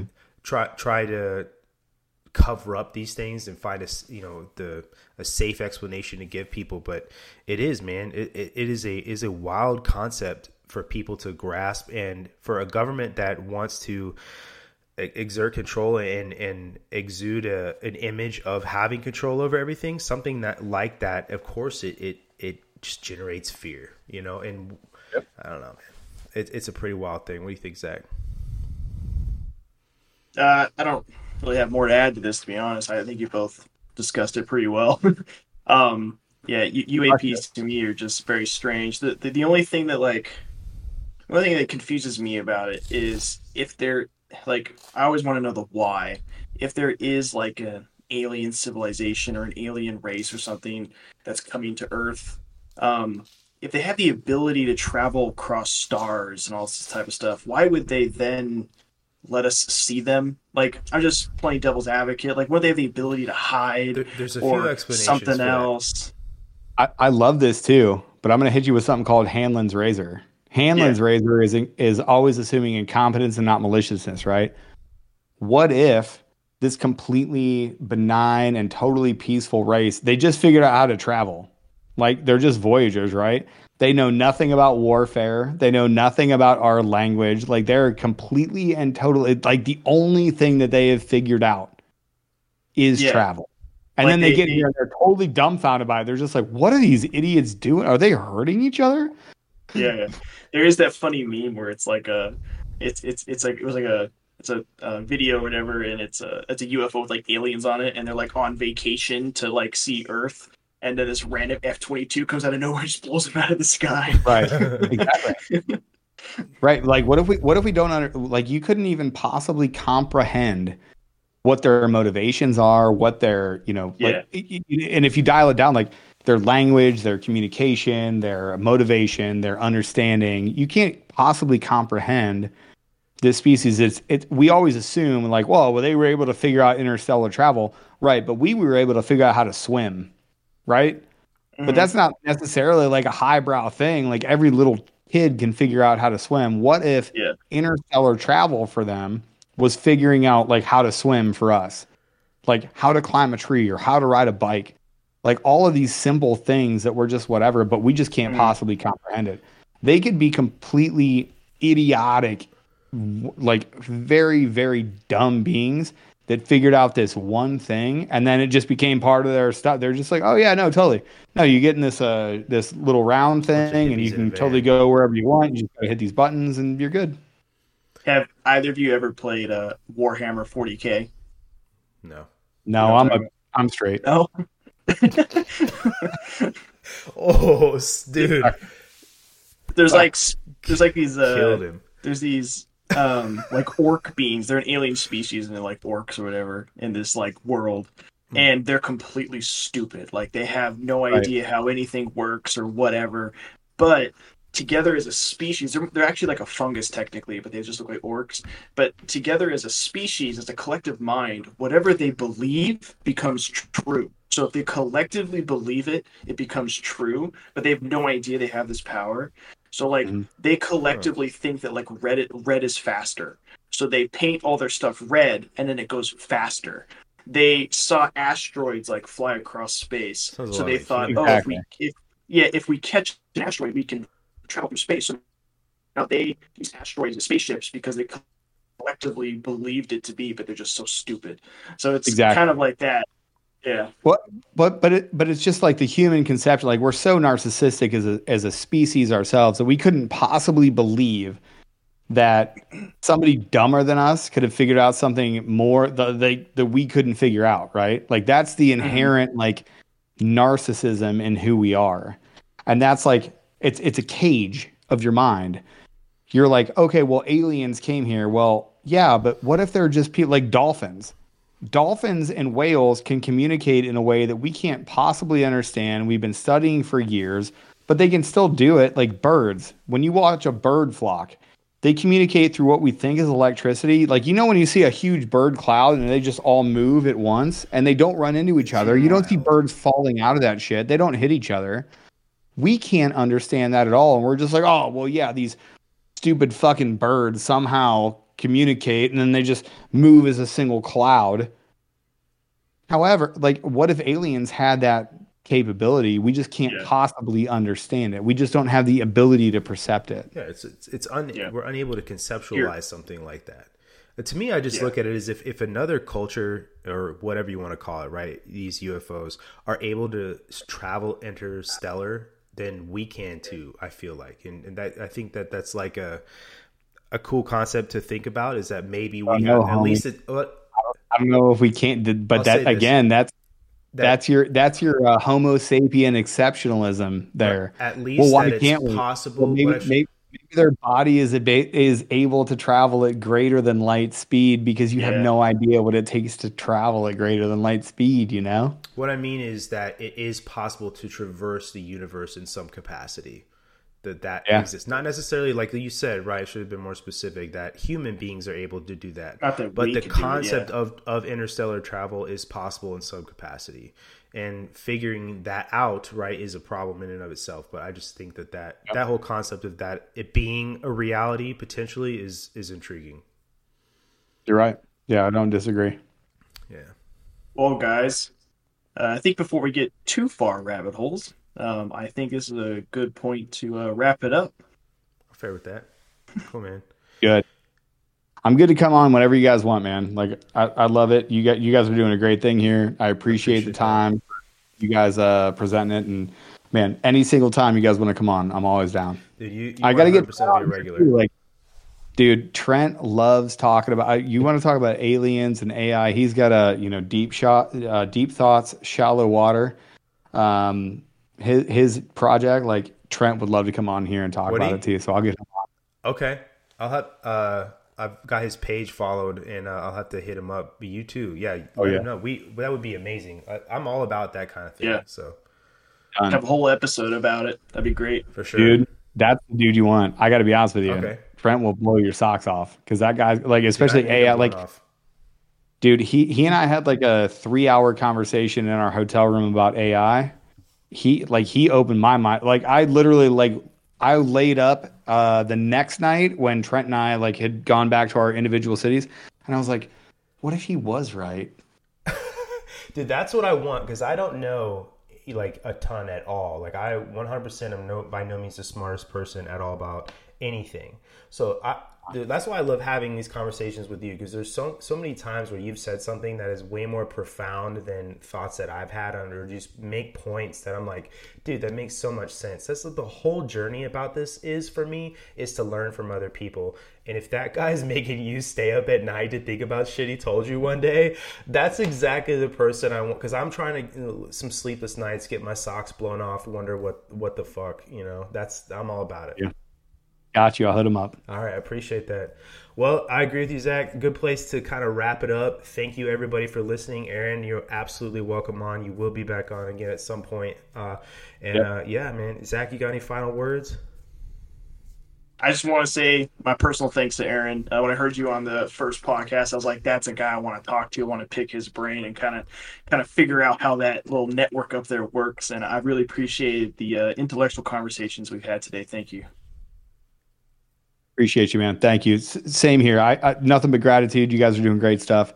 I appreciate you giving me the time and the space to talk about these wacky things. But man, keep grinding. I appreciate you guys. Thanks, guys. All right. Well, we'll conclude this episode of I Came with Fire, and uh, you guys have a good night.